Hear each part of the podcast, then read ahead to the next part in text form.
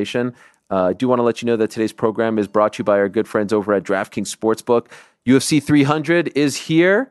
DraftKings Sportsbook, the official sports betting partner of the UFC, is giving new customers a shot to turn five buccarinos into $150 instantly in bonus bets with any UFC 300 bet. So uh, there's a lot of close fights. Jamahal Hill, Alex Pereira is a close one. Um, one that is of interest to me, Kayla Harrison, Holly Holm going the distance. Um, obviously, Zhang Weili is a big favorite. The biggest favorite on the card is actually Bo Nickal against Cody Brundage. That may not be a surprise to you. Uh, so there's a lot of interesting things on this card, and the place to be for it all is DraftKings Sportsbook. So go to the DraftKings Sportsbook app now. Use the code the MMA Hour. New customers can bet five bucks to get $150 instantly in bonus bets only at DraftKings Sportsbook with the code DMAR. The crown is yours. Gambling problem call 100 Gambler or in West Virginia, visit www.100gambler.net. In New York, call 877 8 Hope and Wire text Hope and Wire. That's 467 369. In Connecticut, help is available for problem gambling. Call 888 789 7777 or visit ccpg.org. Please play responsibly on behalf of Boot Hill Casino Resorts in Kansas. 21 plus age varies by jurisdiction. Void in Ontario. Bonus bets expire 168 hours after issuance. See dkng.com slash MMA. Dot com, yes. Uh, for eligibility and deposit restrictions, terms, and responsible gaming resources. Obviously, it's UFC 300 week in Las Vegas. Friday, also in Las Vegas, it's the second PFL event of the season. Had a great start on Thursday. Uh, Dakota Ditcheva with a solid win. You had Moldavsky on there. You had a bunch of uh, former Bellator fighters Liz Carmouche getting a win as well in her PFL debut. And so I want to let you know that the PFL is back on April 12th with the lightweights and light heavyweights throwing it down. Last week it was the women's flyweights and the heavyweights. You've got names like Impa Kasanganay, who of course uh, won the 2023 light heavyweight tournament. You also have Clay Collard and Bellator former champ one Patricky Pitbull is uh, is going to be on the card against Clay Collard. So if you're in Vegas for 300, go check him out. If you're at home, check him out over on ESPN2 and ESPN uh, Plus. That is Friday, April 12th, live at 9 p.m. Eastern Time. It's the Mixed Martial Arts Hour with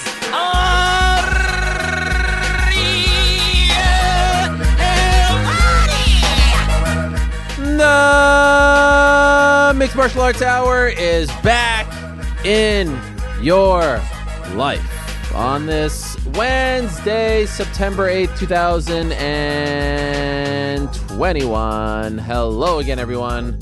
Welcome back to the program. I missed you on Monday. You know, I haven't been in this chair for all that long. The return has only been a few weeks. And, uh, you know, we did, what, six shows? And I didn't do the Monday show because of Labor Day, also because of Rosh Hashanah. Shana Tova to all my friends out there. In fact, today is the second day of Rosh Hashanah. Here I am. So never question my dedication to this program. Um, in any event, I, I, missed the show on Monday. I felt empty, and it's been seven days since our last show, and so I'm kind of jonesing. I feel like a caged animal. I feel like I'm ready to go. I also feel a little naked, if I'm being honest. I don't have my pencil. I don't have anything in my hands. And someone asked me recently, uh, they saw the pencil uh, make a cameo on the Showtime broadcast. I don't know if you guys heard. I was on the Jake Tyron Woodley broadcast on Showtime around uh, nine, ten days ago.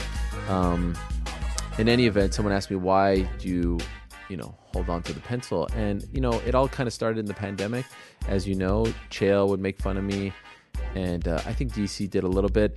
But if I'm being honest, it was you know the kids were at home, homeschool, all that stuff, and uh, there were a lot of pencils around, and it kind of reminded me of being a kid, you know, a kid in elementary school, and you're using that number two pencil, and it's sort you know it's sort of a reminder to stay level-headed, grounded, but also as a sign to my little ones at home that pencil you know you can you can always rock the fancy you know, $500 pen or, you know, I don't know how expensive a pen goes, but you know, there's those fancy gold ones and all that. Anyone could do that on a broadcast. but not everyone rocks a number two pencil like we did back in the third grade. And so that's what I rock. But I left it at home and I was just at a store and I thought to myself, I'm going to get, you know, 10 or so new ones. And I didn't do it. And now here I am naked. I'm going to start to market my own. So stay tuned for that. In any event, um, that's that's that's me sharing my feelings with all of you guys. That's me putting my heart out on my sleeve, as I am known to do. And uh, what a great response! Wow, what a great response uh, after last week's show. You know, it seems like a lot of you are enjoying this new era of the program. Dare I say, this new era of me enjoying independent Helwani, enjoying Helwani. It's not a gimmick. Just for the record, it's a lifestyle. It's a mindset. Each and every one of you has a little Helwani in you as well, just to let you know, in case you don't know. But I appreciate the positive feedback, the reinforcement. And I know a lot of you want to hear me respond to uh, to Brendan, uh, that that that very thoughtful and uh, you know just well constructed uh, breakdown of the past week or so that he had uh, yesterday. I do believe on the show. I know a lot of you uh, want me to respond to it, but you know I'm I'm not going to go there. Um, it's just you know what's the point? You know, let's move on. Bygones be bygones. Water under the bridge. Uh, I, I, hope I'm not disappointing anyone when I uh, reveal this, but uh, it's just what's the point, right? It's just like what like what am I doing? You know, we're going to keep going back and forth, back and forth, back and forth, uh, like some kind of ping pong match. I don't think any of you want to hear that. So, no response out of me today. Oh, what's that? Oh, that's right. Oh, that's right. High Road Helwani is dead. I forgot. I said last week, I proclaimed that he is dead. Of course, I'm going to respond to Tweedledee and Tweedledum later on in the program, but they're going to the back of the bus later in the program because we have more important things to talk about at the top of the show. I mean, look, I it was amazing. I didn't expect anything better than that. In fact, my expectations were actually lower than that. So, dare I say, they exceeded expectations. But I mean, I'm reminded of the great Dennis Green, the late great Dennis Green, who once famously said about the Chicago Bears after a Monday night game, they are who we thought they were. Remember that famous line? They are who we thought they were. I mean, come on golly, at, at, this point, it almost doesn't even feel fair at this point. But of course, Helwani responds at the end of the program. So stay tuned for that. We shall also be taking your questions. We shall also be uh, going on the Substack page. So if anyone has written anything to us, uh, stay tuned for that. I uh, I can't imagine what you're asking me about. I can't imagine what's on your mind. Uh, and so I am looking forward to that very much. I'm also looking forward to the MMA Hour debut of one Ian Garry. Wow. Everyone's so excited about the future. Ian Garry, who, if I'm being honest, in my Helwani state of mind, was actually supposed to come on and break the news that he is fighting Jordan Williams on November 6th at Madison Square Garden in his highly anticipated UFC debut. Lo and behold, on my way to the studio, my old friend Pete Carroll sends me a text with the news already out there. So it kind of feels like a bit of, uh, you know, a little bit of a, a bait and switch, if I'm being honest. But nevertheless, I actually asked him to be on the show last week without even knowing that there was a fight. It doesn't really matter to me. I'm not. I'm not. I don't live in that lane. B. I don't live in that lane. I'm not in the news breaking lane. I mean, come on. Don't be so sensitive, Helwani. Helwani, don't be so sensitive. Uh, in any event, I'm not sensitive. I'm not upset. I'm excited to have Ian Garry on. It's going to be a great time with a guy who a lot of people think is going to be the next big thing coming out of Ireland in the world of the Ultimate Fighting Championship. Speaking of the next big thing, I mean, we've been having Paddy Pimblett on this program for years now. When was the first time? 2017? 2016? When was the first time? He's even been in this studio. He's even been in this studio right here. And people are like, Paddy Pimblett, Paddy, stop having this Cage Warriors guy on. Stop having this Cage Warriors guy on. Now look at us. Now look at him. Everyone talking about him. He's on every show. He's got a gazillion Instagram followers. He was successful in his UFC debut on Saturday. What a great scene that was at the Apex in Las Vegas. Paddy Pimblett will join us on the program later on today. We'll also be joined by the lone non European scheduled to be on today's show, Anthony Lionheart Smith. Smith, he's fighting Ryan Spann on September 18th, main event. Uh, one of my favorites in the game. The best texter in MMA. He's the only one who uses punctuation in his texts. Like he'll say, okay, period. A little weird if you ask me, and I've actually called him out on it, but it's like, hi, Anthony, how are you? I am good, period. What? Who, who, who puts a period there? Like, we're quick here. We're quick. We're texting. We're flowing. We're going back and forth. Anthony, phenomenal texter. Punctuation on point. Tom Aspinall is going to join us. Big win for him. Uh, he is looking great in the heavyweight division.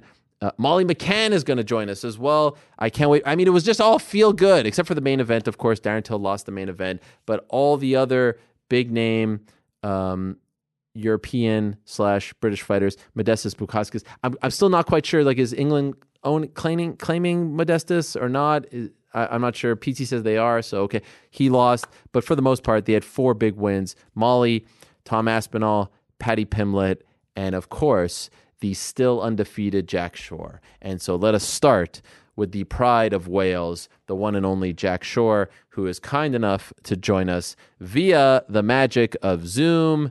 Mr. Jack Shore. There he is. Yes, How are you? How are you, my friend? I'm good. What's going on? How are you? I'm doing great. Boy, I felt the wrath of the great Richard Shore last week, uh, your father and head coach, who felt like I was not giving you enough love heading into your return fight in the UFC. I was a little afraid. So I just want to let you know and let Richard know I am sorry. Mia culpa. This will never happen again. You are, and you don't need to be on my radar, but you are firmly on the radar right now, my friend. Congratulations on the great win.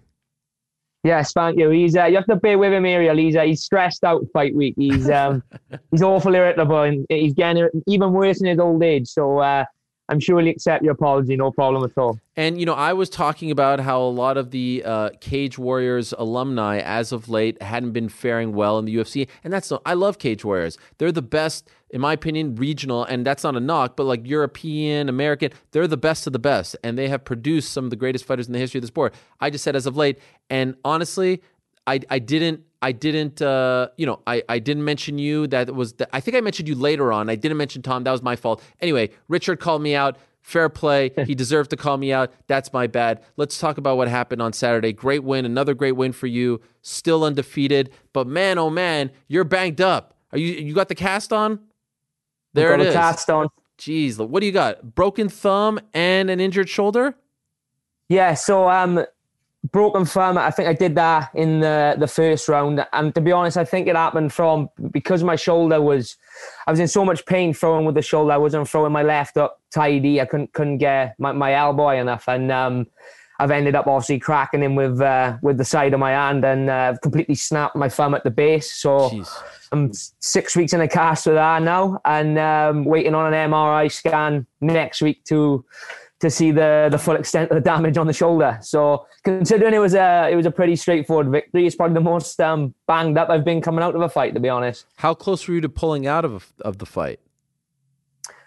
Um, so the the shoulder initially happened about two and a half weeks before the fight, and the first sort of two or three days after the injury happened, it was it was horrendous with the pain. I couldn't couldn't lift my arm, couldn't could, I had no movement. I couldn't even get on the treadmill without uh, without any pain. So we, we were close, um, but obviously because it's such a big card in terms of the UK talent and a lot of eyes on it, I, I didn't really want to pull. I'd had a lot of adversity with opponent changes and, and stuff like that, and I just thought if, if I can go out there, get to, to Vegas early, make use of the PI and, and sort of see if they can get my arm in a situation and, and a position where I can, you know, even use it at 50%.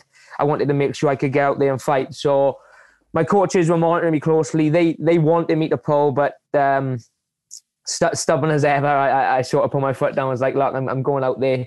And obviously when I was in Vegas, there was no way I was ever going to pull once uh, once I was out there anyway. But uh, look, looking back, obviously it could have gone wrong, but thankfully, you know, we made it through.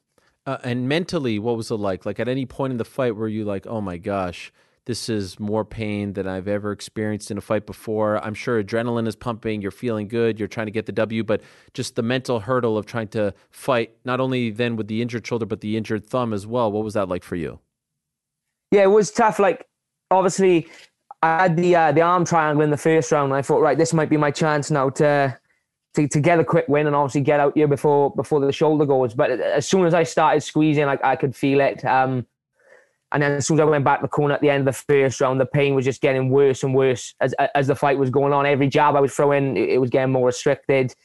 The the pain was starting to shoot up into my trap, up into my neck, and I thought, right, we, we've just got to sort of hit cruise control here and just just keep him away from me and, and rack the points up. But it, it was you know it's a bad one when uh, when you're feeling the pain and your adrenaline's pumping. You know, usually those sort of things don't start to till after the fight. Like um, but by the end of the third, I, I couldn't clench my fist because of the thumb, and uh, I couldn't lift my arm because of the shoulders.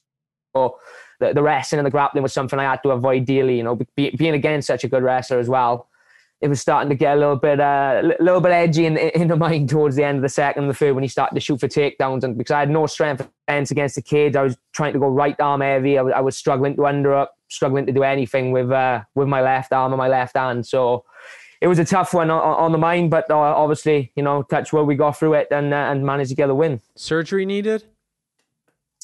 I'm not sure. I've spoke to to a couple of the guys at the PI. I've spoke to a couple of um, of local physiotherapists, and a lot of them are saying if it is the the bicep tendon, it could be surgery. Um, but obviously, I won't know the full extent until um, till I get the MRI done. I'm in an ideal world I can avoid surgery, but if that's what I've got to do to to make sure it's right and it doesn't become a reoccurring problem, then obviously I'll have to just bite the bullet and uh, and get it done. Thankfully, you know the thumb is on the the same hand as the as the bicep and the shoulder, so at least it can all sort of get done at one time. You know, I won't want to be walking around in a in a sling on one arm and a cast on the other. You know, right. so it's one of them areas we just gotta I've just gotta wait for the doctors, get this scanned done, and go from there. You know, it's um it's not ideal because obviously I would have liked to uh, to fought again before the end of the year. I feel like I'm in a good spot now to to push towards those rankings, but it's just a small bump in the road. So, how big of a deal is this situation for you in, in Wales right now? Undefeated in the UFC. I know it's not the biggest uh, country in the world. I think I looked it up. Three million people. Um, I know I know they backed you even when you were in Cage Warriors. They used to have big crowds, bigger than Conor ever got when he was Cage Warriors champion in Ireland. But right now, with a win like this, to continue your undefeated streak, not only in the UFC but in your entire career, um, are you starting to feel a lot of support, a lot of buzz, a lot of hype surrounding you?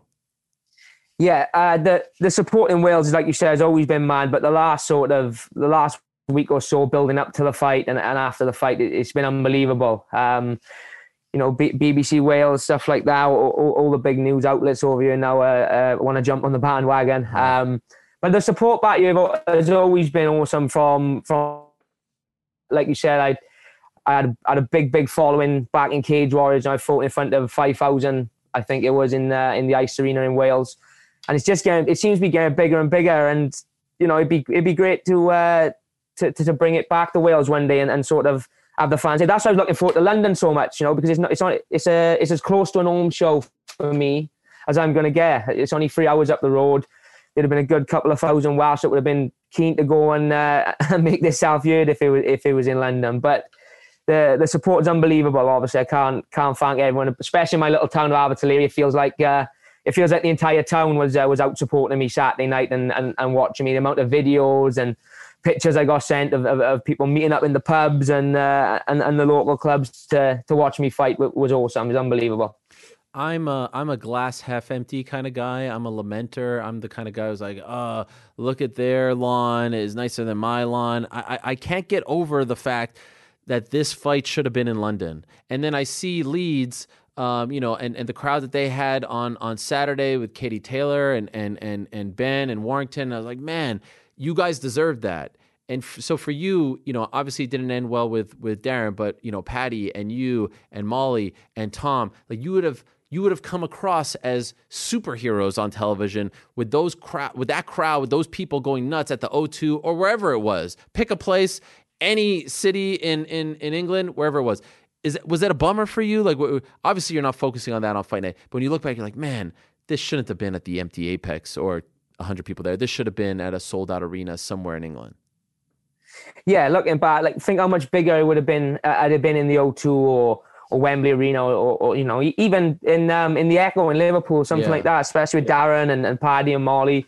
I think, like you said, wherever it would have been, if if we could have just had ten thousand or fifteen thousand, the the atmosphere would have been incredible, especially for for us British guys. I mean, it is a tough pill to swallow. Obviously, I've had four fights in the UFC now, and, and three of them have been nigh on in, in empty arenas between the Apex and and Fight Island. So that that was my. I was hoping that'd be my coming out party. You know, taking all the Welsh there, having that big support in the arena, the big atmosphere, the big buzz. Um, but obviously, we weren't meant to be this time. So I mean, what can you do? It's like yeah. when when you see these crowds for the boxing, I mean, Anthony Joshua's fighting now in Yeah. what was it two weeks? He's Yeah. going to have a mental crowd. It's like how much more, how much more, how much longer have we got to wait before we can start enjoying and experiencing ourselves? I know we got some of the crowds back in um in MSG and and, and obviously for the McGregor fight and stuff like that. But it it would be nice for us uh, us guys to. To get back to fighting in front of our local fans, as well as obviously, you know, the, the guys at the Apex. So you're a youngster. You're you're around how old? Six, seven when you start practicing martial arts because of your Six. dad. Six, and it was your father, Richard, who got you into this, right? Yeah, so believe it or not, I actually started uh, training before my dad. Um, Really? he took me, to, yeah, so he took me to to a local kickboxing gym. Obviously, at that age, it was just just getting me out the house. I expect trying to b- burn a bit of energy, stop me running right in the house. And um, he noticed when he got to the gym that, that they also did um, adults classes in, in Japanese jiu-jitsu and a little bit of Brazilian jiu-jitsu. So within like two or three weeks, he had joined the club himself. Um, Joe Duffy w- was training at the club. I think Joe was about 14 or 15 and he just fell in love with it. You know, done a little bit of judo and stuff like that as a youngster. My father, but never, never anything serious. And and he said, you know, he went from training once a week to within four weeks he was there five, six nights a week, and um, eventually went on there to open his own gym when I was about twelve years of age, and and it's it's taken off from there. To be honest, I've been with him as my head coach, training under him, and and, and the coaches at our gym ever since. Wow. Uh, what was he doing before all of that? Because obviously this became his life's work, right? What was he doing before that?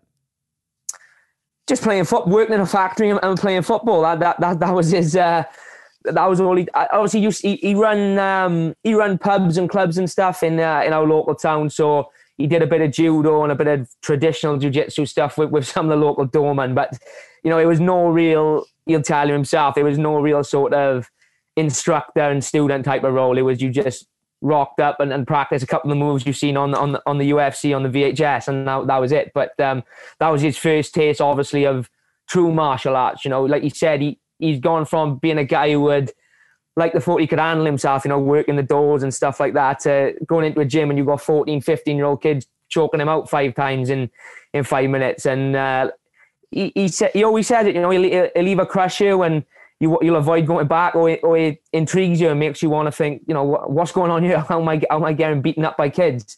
And uh, and that's where I was. He, he just fell in love with it, and uh, obviously then uh, transpired and passed down to myself. And you know, it was his life. He was out. He was out in the gym five nights a week, and, and I was there with him from such a young age.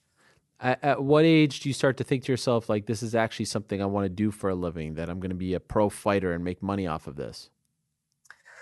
I think it was probably when so when he opened his own gym in 2007, I would have been about 12 or 13, and um, he, he had a good amateur team, uh, a couple of them on the verge of going pro.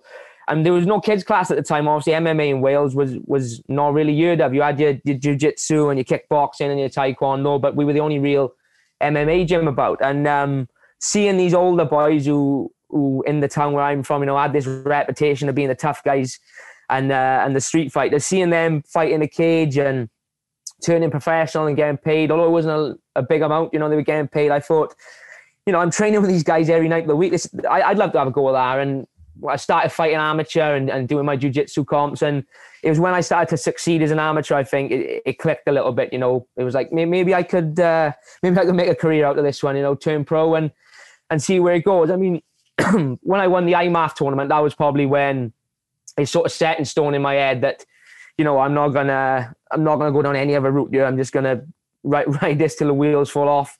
If I make it, I make it, and if I don't, I don't. And uh, you know, thankfully, uh, I put myself in a position where I now do it as a, for a living and do it full time. Yeah, and you're very good at it. You're undefeated, like I said, 15 and 0. Uh, just coming off uh, a great win this past Saturday against Ludwig Sholinian. You're just 26. You're a fit guy. Uh, you know, you got the the buzz cut.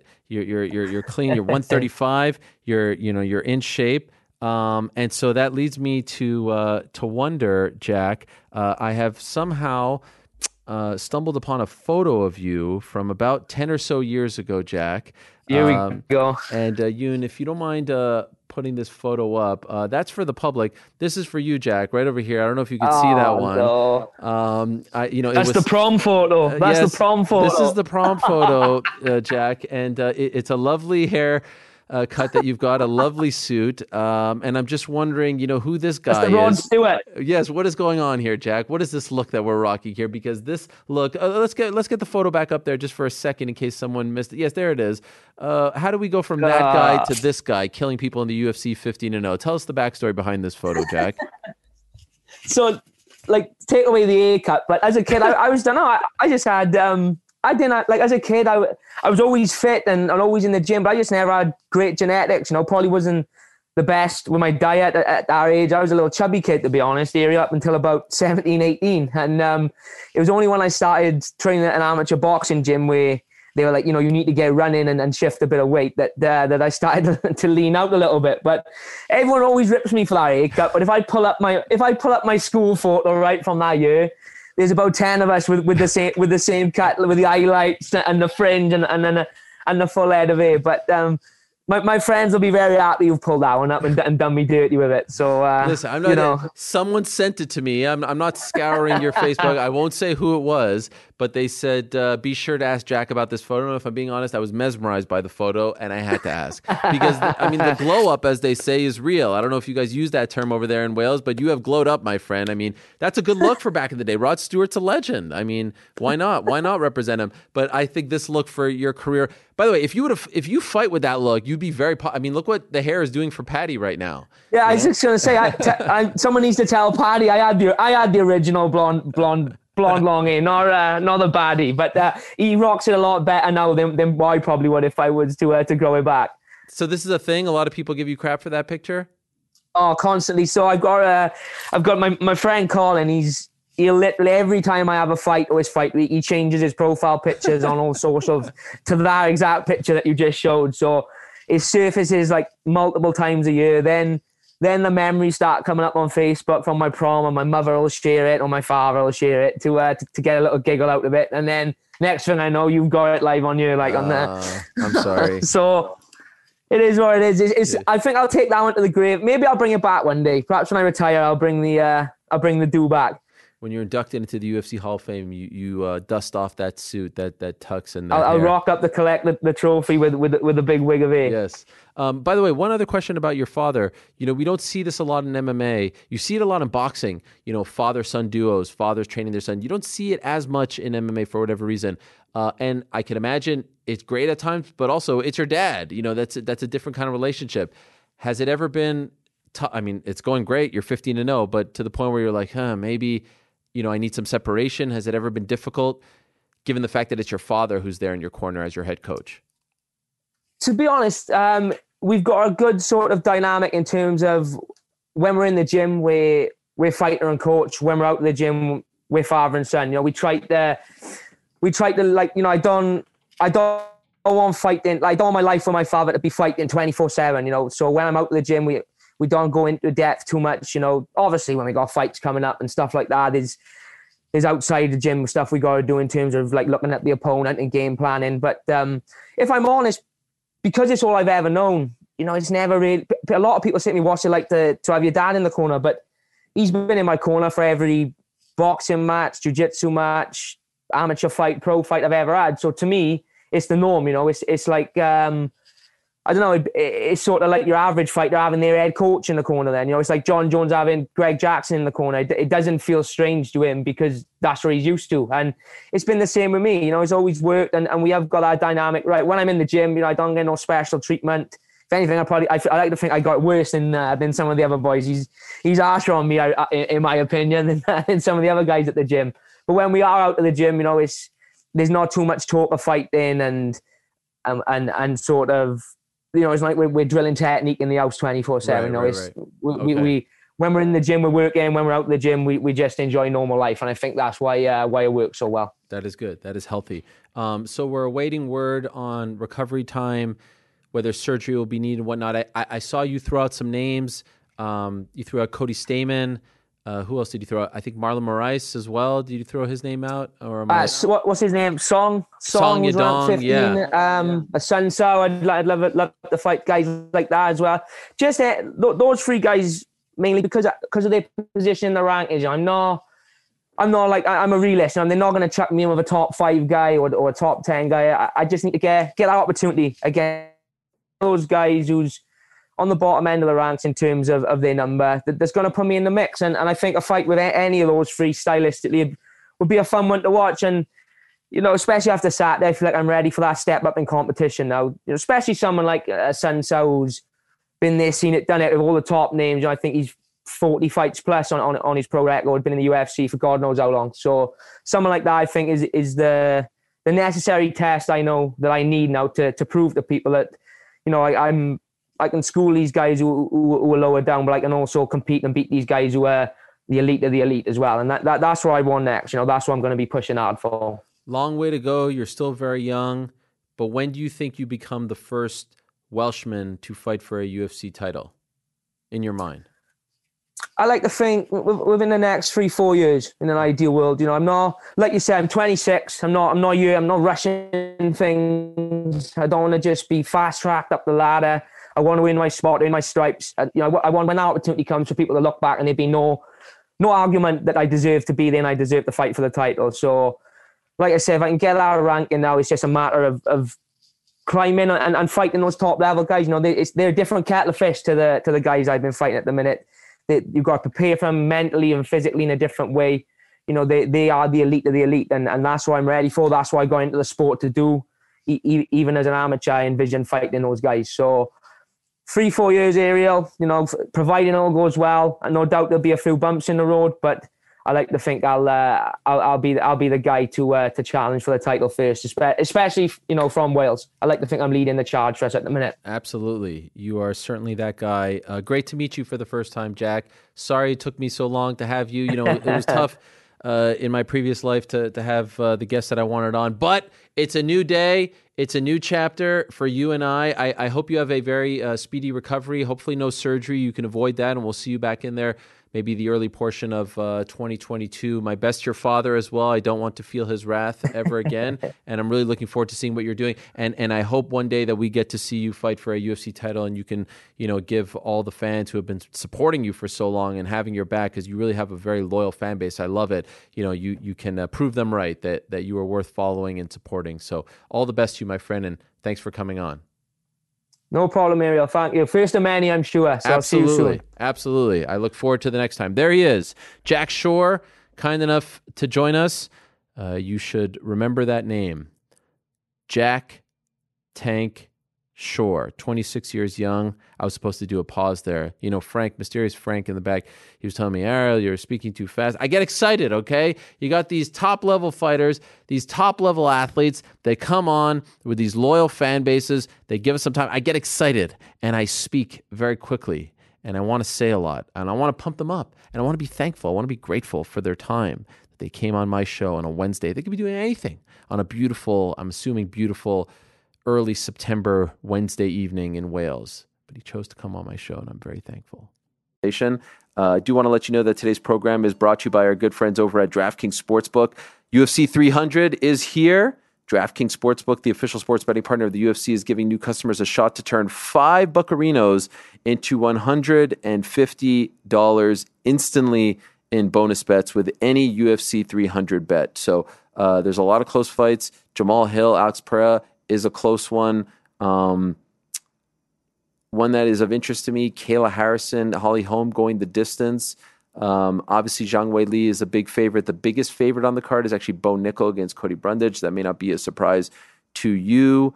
Uh, so there's a lot of interesting things on this card, and the place to be for it all is DraftKings Sportsbook. So go to the DraftKings Sportsbook app now. Use the code the MMA Hour. New customers can bet five bucks to get $150 instantly in bonus bets only at DraftKings Sportsbook with the code DMAR. The crown is yours. Gambling problem call 100 Gambler or in West Virginia, visit www.100gambler.net. In New York, call 877 8 Hope and Wire text Hope and Wire. That's 467 369. In Connecticut, help is available for problem gambling. Call 888 789 7777 or visit ccpg.org.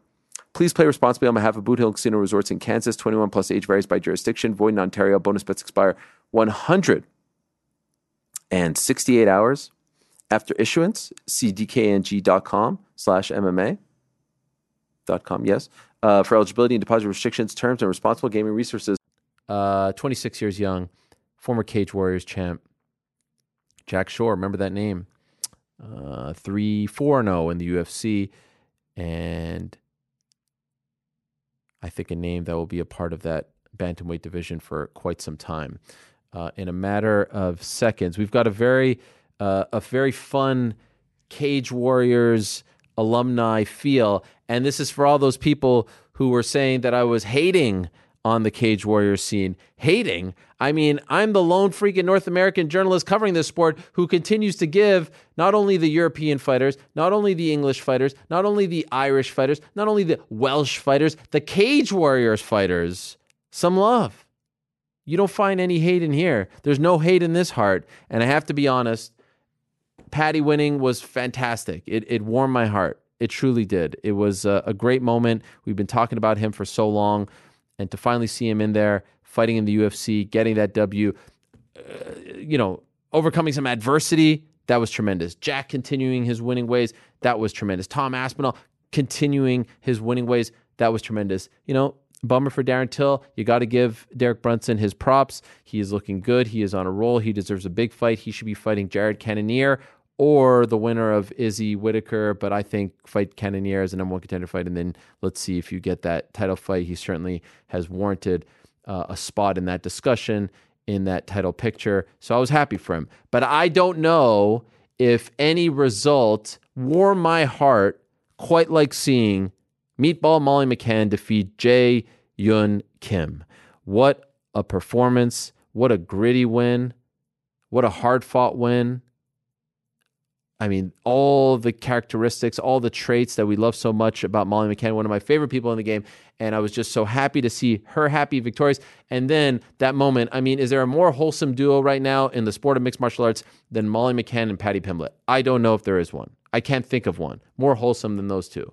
It's a beautiful thing. Later on, we'll talk to Patty, but for now, let's go back to the Zoom machine and say hello to the incomparable meatball Molly McCann. There she is. Molly, how are you? What's happening, mate? How are we? Oh, Molly, it's so good to see you smiling, happy, in the winner's circle. I could give you a big old hug right now, Molly, if I could. Virtual. Come in, love. When, yeah. Virtual. How are you feeling?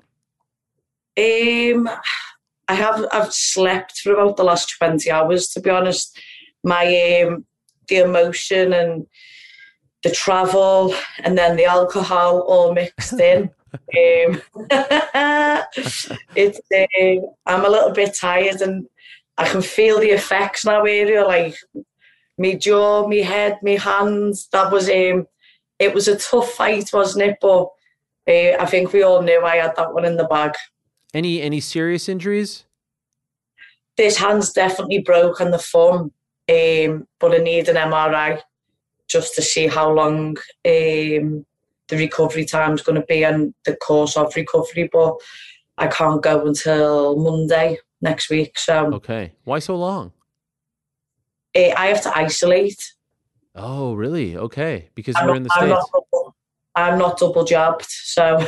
I understand, Molly. I understand. Um, well, it was. I mean, there was a lot on the line. There was a lot at stake. I, I wonder if for you, I mean, you have fought before. You have fought on some big stages. You've had some important fights. Did you feel more nervous going into this one? Did you feel like the pressure was on? No. How come? I just feel like there was, there was a, the only way was up.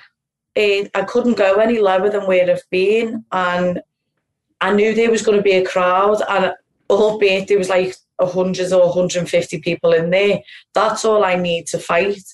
And um, yeah, they, I knew my career like it did kind of ride on that fight within the UFC. I know like there's other promotions who'll have me, or even boxing. I'll go over to Matchroom after I've finished MMA, but I just I know what I'm capable of, and when it, when a, a crowd's there, it's very rare that I'm in a, a boring fight. And um, someone works for Everton. They called Mo, right, Ariel, and he's actually the guy who sent you the shirt. He, he and the mug and he actually gave me this. Oh, that is a beautiful one that you have there. Here's Chael Sonnen. But yes, big ups Everton. Let's go. Yeah. Blue till I die. But, but basically, he said to me, don't fear fighting, Molly, because it's what you love to do. You can make loads of money presenting after fighting. So just go in there and enjoy yourself. And I thought, I always put so much pressure on myself to be the certain fighter or fight a certain way. And then I just went and done me, and I, I was just a gritty fighter in the pocket, and um, and got back to what makes me great. Uh, you also got headbutted early in the fight. How much did that mess Yeah. you up? Well, you can hear it in the, in the commentary in um, when I come back after round one. Ellis and Paul are speaking to me, and they're like, "Yeah, you got hit with a headbutt there," and then it's like thirty seconds, and I go, "Was it a headbutt? Yeah." Yeah. and it, it was pure um, fight or flight that got me through the first round. But um, after that, I kind of got a little bit. I was warm. I was quite cold going into the first round, and then into the second, I was ready, and it was just about getting past them that ten inch reach, which I think I've done quite well with, to be honest. Did you think you won at the end? You know, sometimes with these judges. Yeah. Yeah. Yeah, hundred percent. Like I half thought I won the first round as well. Um, it was just like um, Bisping said, or Daniel Cormier said, it's just how the, the judges thought the headbutt was a knockdown. But I still landed more significant shots than her. I was more aggressive. I didn't take a backward step. She was always on the back foot, and I landed the more concussive shot. So for me, it was me all day. So it's been a while, unfortunately, Molly, and I apologize. It's been a while since we last spoke. Um, and Well, so, it's my fault for not winning, isn't it? no, I don't care about that. I'm not one of these, you know, uh, I'm not one of these, what have you done for me lately types. You know, I, I like talking to certain people, and you're one of them, but, you know, a different time. We don't need to go there. Um, I haven't talked to you since the last fight. And so, what, what was going on? Like, because I know you, you took off the gloves, and then literally a few minutes later, you're like, no, no, no, I'm not retiring. Explain, like, were, was there a part of you that thought, I- Yeah, I was frustrated and I thought, right, just leave them there for your dad. And if you've retired, you've left your gloves there. So you've done it. And then when I was in the changing rooms, the comms team came and asked my coach, Paul, and she was like, he was like, no, she's not retired. And I had like a two hour conversation with my coaches after the fight because I was like, I can't give any more than I'm given.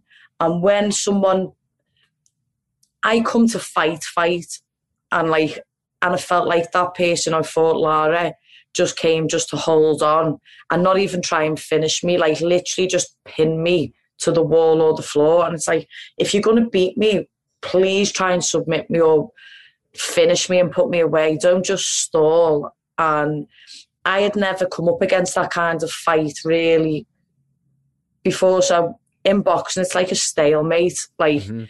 or a bit of a journeyman. And I feel like that's what she was. And I wasn't, I was not prepared for that because people don't fight like that in MMA.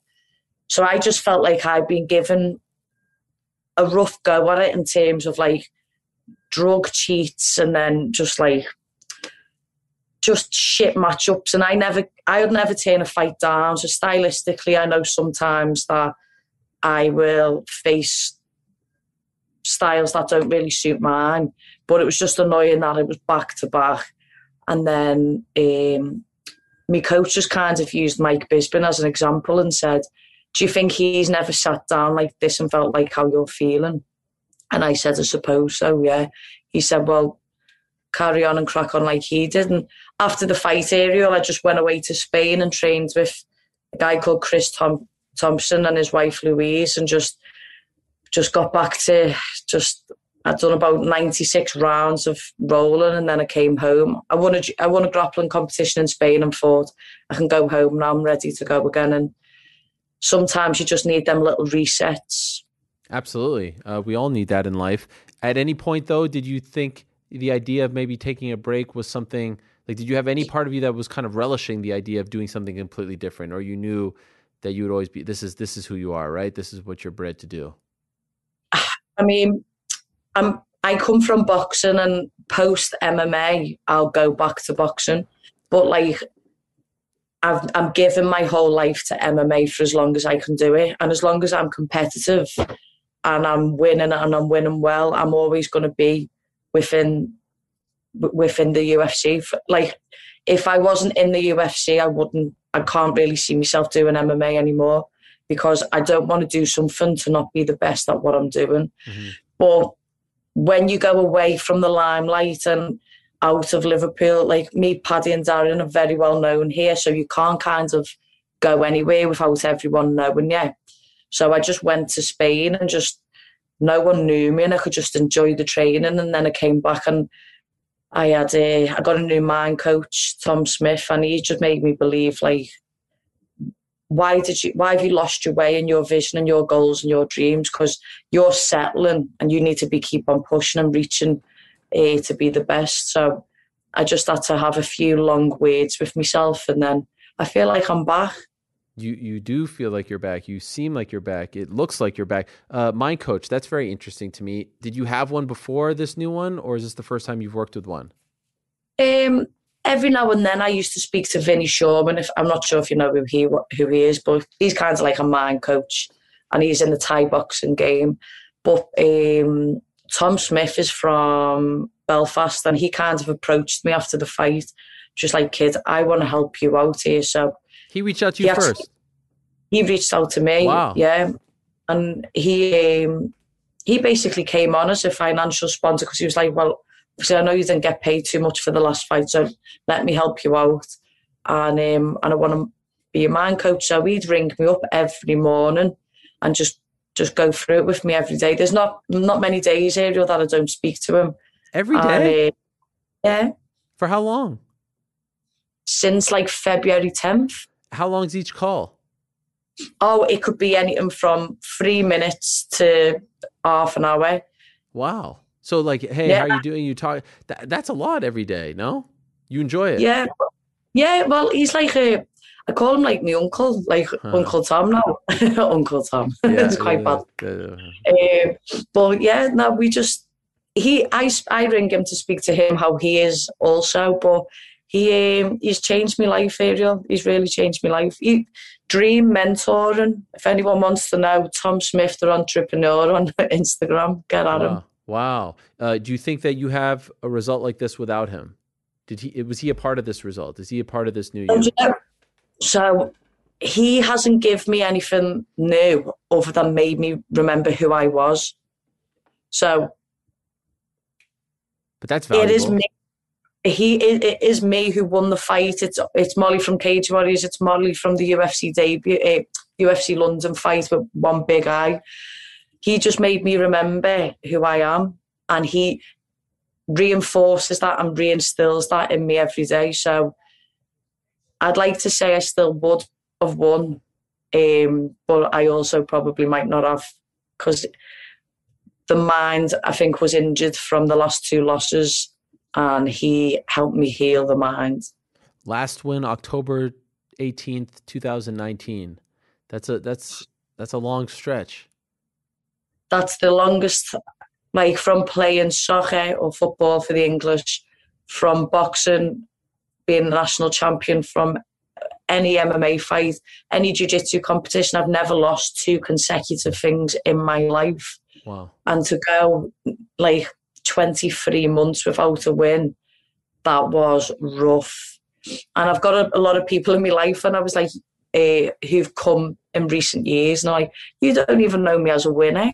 Do you know, it was like, it was so tough, but even though I wasn't winning in the cage, I, I'm winning outside of life. Like the stuff I'm doing for my community, my gym, for myself, for my personal growth, I'm winning. And as a mixed martial artist, I'm winning because I'm turning up every day and I'm getting better. But it was nice to get the seal of approval, like the 50 grand bonus, the win, to be bumping heads with the, the best in the business, to be doing it all with Paddy. And then hopefully I'll get a nice new contract in the next week or two. So it was the longest two years, but I feel like it's led me to this point beautiful uh, video that surfaced of you reacting to getting the uh, the 50k bonus. Obviously, we see how happy you are and emotional. Um, but what what does that happiness and and emotion represent? Where does it come from? Why did you react like that? I just come from nothing. Um, so to win any any kinds of money is just like next level. But I think for me, it was the recognition of my hard work. It wasn't even so much the money, but like I feel as if I could have been in a few fights the night before this one, and I was kind of picked, like pipped off by the the more well known fighters on the card. So for it all to come full circle. And like I even had my manager Graham Boylan in the corner for this fight because one of my coaches Simon couldn't travel last minute. So it was um, it was it was just mad. It was like it was all meant to be Ariel, but that money will be a deposit for a house. Like I'll finally be able to do that. Do you know what I mean? And the I always said all I wanted from fight was a world title and to to have a house bought, and I will have like had a career that, like, I don't know. If you can say that you've got a, a fully paid house and your mortgage is finished, then you've done quite well, haven't you? So to, to kind of fall into MMA by accident and then to have this amazing career, it's oh, it's just mad. It is mad. Um, and and uh, everyone loves how real you are, and uh, you know you're you're just what you see is what you get. You're a very easy person to root for, and like I said earlier, uh, your relationship with Paddy is one of the best things in MMA. And to see you both on the same card you know, almost back to back and see your happiness. You don't see that from a lot of people being genuinely happy for their friends, for their teammates. There's bitterness and jealousy and stuff like that. And it was just so wholesome. It was so great to see. Can you describe what that was like to see this kid who you have been around for so long, who ups and downs, right? Who had turned down the UFC contract, who people were saying was going to be a never was, just a Cage Warriors champ. And then he wins a fight like that. It was amazing that they had the camera on you. But can you describe what that was like for you to see? Yeah, I was like, I was literally talking to Megan Olivi in the in the back room, and I'm like, I'm trying to open my gin, and then I'm trying to take the microphone, and I'm waiting, and then they wouldn't let me out to watch him, and we could see him in the in the monitor, and it, it kind of wasn't going great. Yes. um, so, like it wasn't going great. And then I just ran out and I started screaming for him. I'm not sure if you can even hear it and then he ends up he ends up doing the business and it's like I've seen him on his dark days. Like I knew him before he'd had amateur fights and then I seen the rise and I seen the, the fall and um and that week was like we kept having like little moments like I'd come into his room and we'd just sit there together watching Game of Thrones and just being really close and we've never really had that time together really because we're always surrounded by other people and I just feel like we just connected on a really good level. And then um, to see him come through that adversity and then get the finish, I just I don't know why someone wouldn't want like want that for their teammates or like we like that for everyone in our gym. It doesn't matter who wins, if it's an amateur or if it's the captain of our ship, as I always say, Paddy is. Like we all want that in our gym, but oh, I was so buzzing. You just see me slapping the table for him like that, yes. And then me jumping on Paul Rimmer and then the whole team because it's just imagine the pressure that kid has on his shoulders and he's just wiping it off yeah. like, yeah, whatever. Yeah. How do you like now? like, what a character. And now he's got like I just looked. Fi- uh, last I checked, five hundred. Oh, yeah, what the hell? And he was so sad about his Instagram page getting shut down. it's amazing. No, listen, he'll still he'll still be going. I would have had seven hundred thousand. Right. adds them up, but he's the foot. Honest to God, Ariel on fight week when every UFC I'd normally go to, I'm like a fan. I just still look around and go, I can't believe I'm here. And he was just like so nonchalant, like, yeah, well, I'm supposed to be here, aren't I? And I really took a lot of um, confidence off him that week. I said to Paul, I said, I just think I should we should always fight on the same cards because I have said me and him bring something different when we fight together. It's like I'm the, the female him. That's 100%. like it, just is, and the the UFC will miss a trick if they don't um if they don't have us both on the go. Wait, is that is that why you dyed your hair blonde? To be Blondes have more fun. to be the female Paddy? That's why. Now I get it. Listen, I've been pa- practicing flying triangles, but I tore my LCL in my knee, so I couldn't. I couldn't really kick, shoot, or do any triangles. So I just had to keep it strictly boxing for the fight, which was a shame. But we got we got the win. Yes. Um, and just a couple more things that I want to ask you about. Um, great to have you on. Great to talk to you. So happy for your victory. Uh, you you were talking about doing great things in your community. You wrote a book recently, and I want to give you props for that. A beautiful thing. What inspired you to write the book? And for those that may not know about it, what is it about? Um, it's a children's illustrated book, and it's called "Be True to You." So it's about my coming out story and how I wasn't able to come out until later in life, and um, and it's basically a little bit of education, all about the LGBTQ plus flag.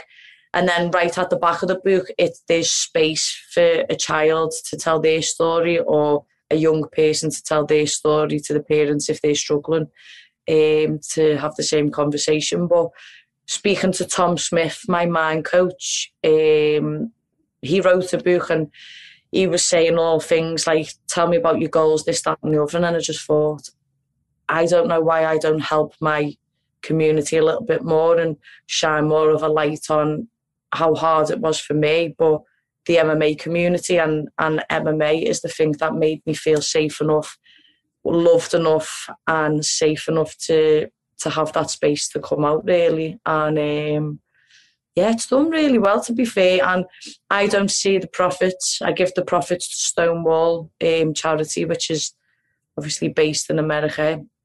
And um, I just I know that what it? Sorry to interrupt. What is that? Stonewall. What do they What do So- they do? in the 60s, um, there was a gay bar called Stonewall in New York, and it's where the riots started. And then from that moment, the year later to that day, they had the first gay pride march.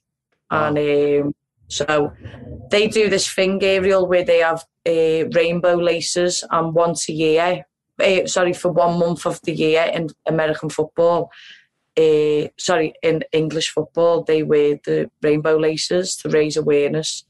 And I'm not sure if you've seen in the Euros final, uh, Harry Kane had the Stonewall ra- rainbow armband on. So they're just trying to break down stigma and things and help, just help the gay community and things come out. And I became an ambassador for them, a game changer, about two months ago. And I said, well, I'll make it my mission so that someone in the combat sporting world will come out and hopefully that'll be a bit of a, a snowball effect where it, it only takes one person and then everyone else will start to feel a little bit more comfortable in, in breaking that down because when you add it up, it's a numbers game. And if you imagine how many people do MMA, you can't tell me that there's not one one gay male who's doing it. But obviously, they just don't feel safe enough to do it. And my thing is, why not? And people kind of just say probably because of the trolls and the abuse and things that they get. And I, I'm like, well, you're only going to get as much abuse as what I get. So you, may get, as well You get just a lot of abuse. yeah. What do you mean? Yeah. Who's abusing you? Well, you just get trolls online every now and then, don't you? I'll kick their ass, Molly. I'll fly over there right now and beat every single one of them with my own bare hands. Ariel, it's water off a duck's back, but Okay, thank fine. you. I do Fine. appreciate it. I mean, But not like you need my help, to be honest. You can kick my hater's ass. I know. Look at this top. This is um, this this is an Everton top for love it. LGBT. Wow, that's amazing. Is that new? Yeah, That's amazing. I love it Change that. the sport. That We'll would, send look, you one. that would look. I was just gonna say that would look nice in this little studio here. If I'm being honest, I'll get you one sent out, lad. Don't worry. I get a lot But of abuse. our team's doing bits to change the community. I like that. That- and that is one of the many reasons why I'm an Everton fan till I die. Uh, they try to they try to get me to jump off Liverpool, you know, Man U, all this nonsense. I will never do that, Molly, just for you. Um, and and it's good that you're staying ground. uh, I I hope yes, absolutely. I hope you keep Paddy's head down. You know, it seems like you know a lot of people like. Are we gonna have a problem on our hands here? Is the ego gonna get crazy?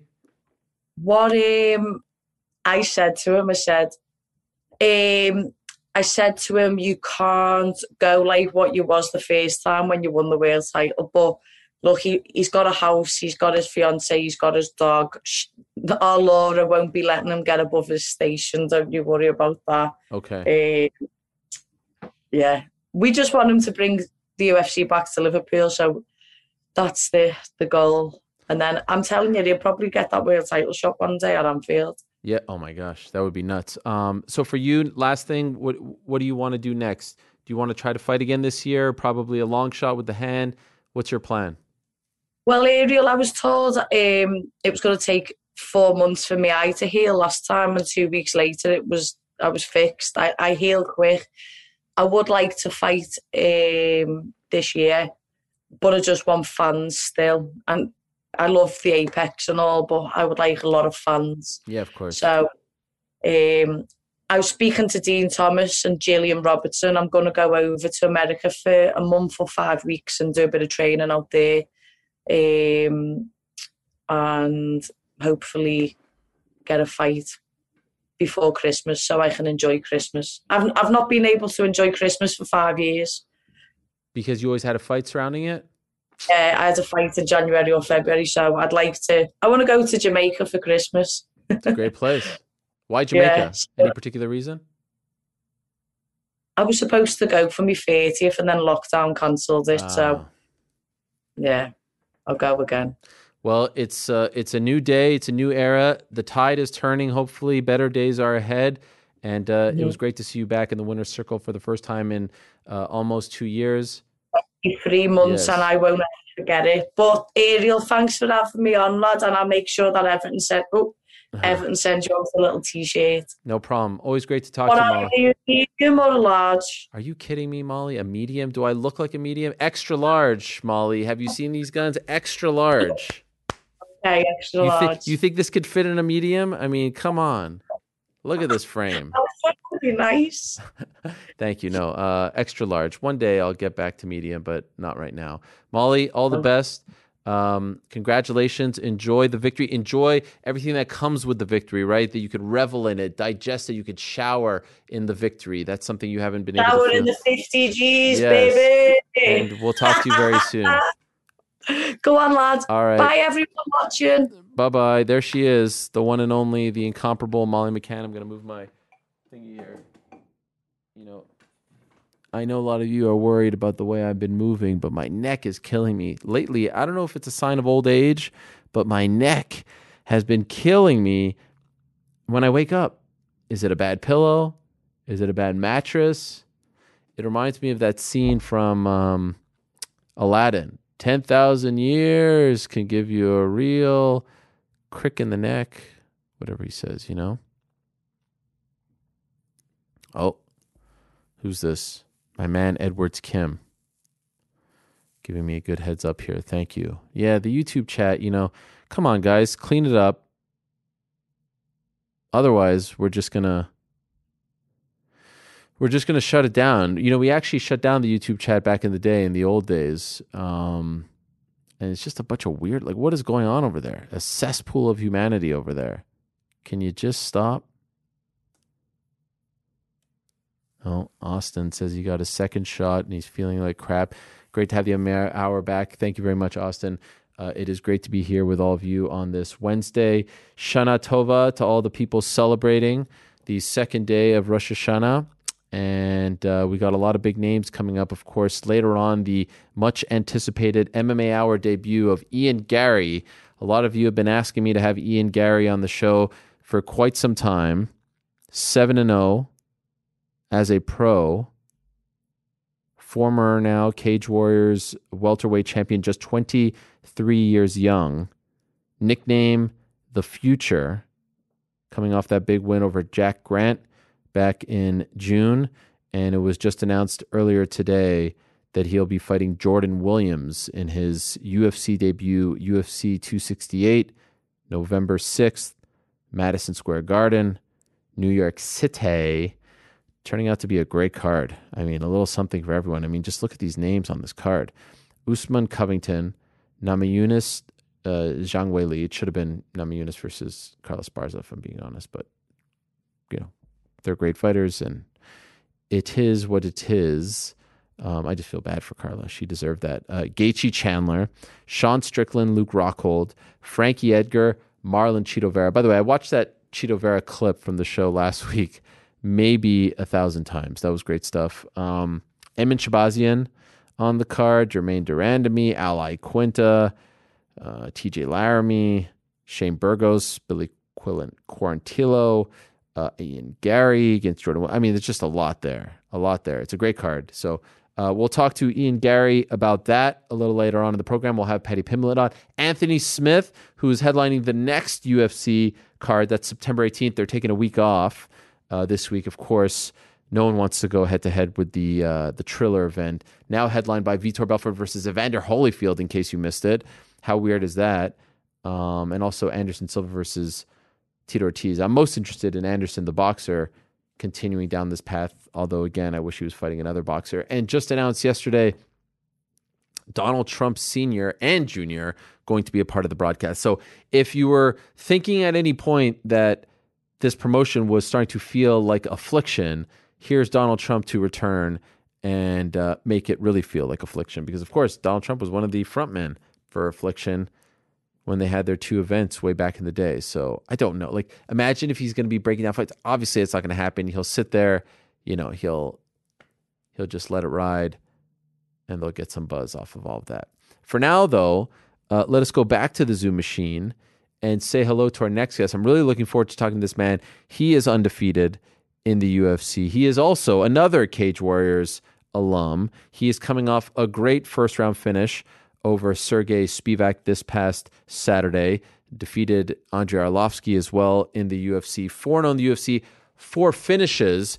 And there he is, the one and only Tom Aspinall, who everyone thinks is going to be the future of the heavyweight division. Big win for him on Saturday. Kind enough to join us for the first time. And Tom, I have to say, it's so great to have you on. Been trying to book you on my many shows for well over a year. You finally made some time for me. You finally came on. Thank you so much for that.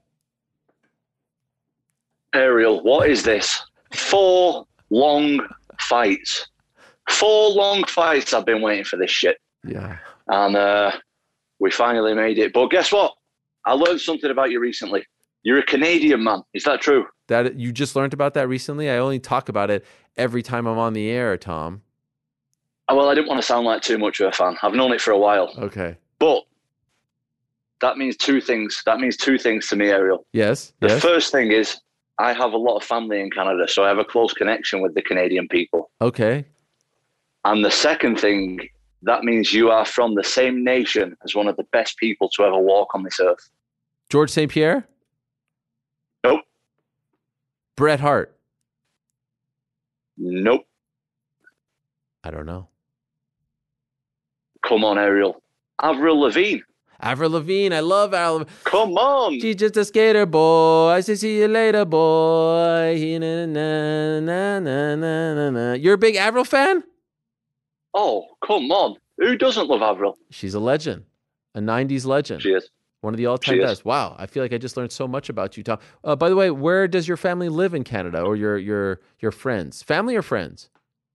Family, family. A lot of my family live in Canada, actually. My granddad's sister, yeah, my granddad's sister, who is now in her 80s, went to Canada when she was in her 20s. So I've got all kinds of family out there. Now, and which they part live of in, Canada? It's not just a dirt road, Tom. You know, it's a big country. Second largest landmass. I've actually been to Canada. It's uh, Victoria, Vancouver Island. Yes, British Columbia, all the way on the west.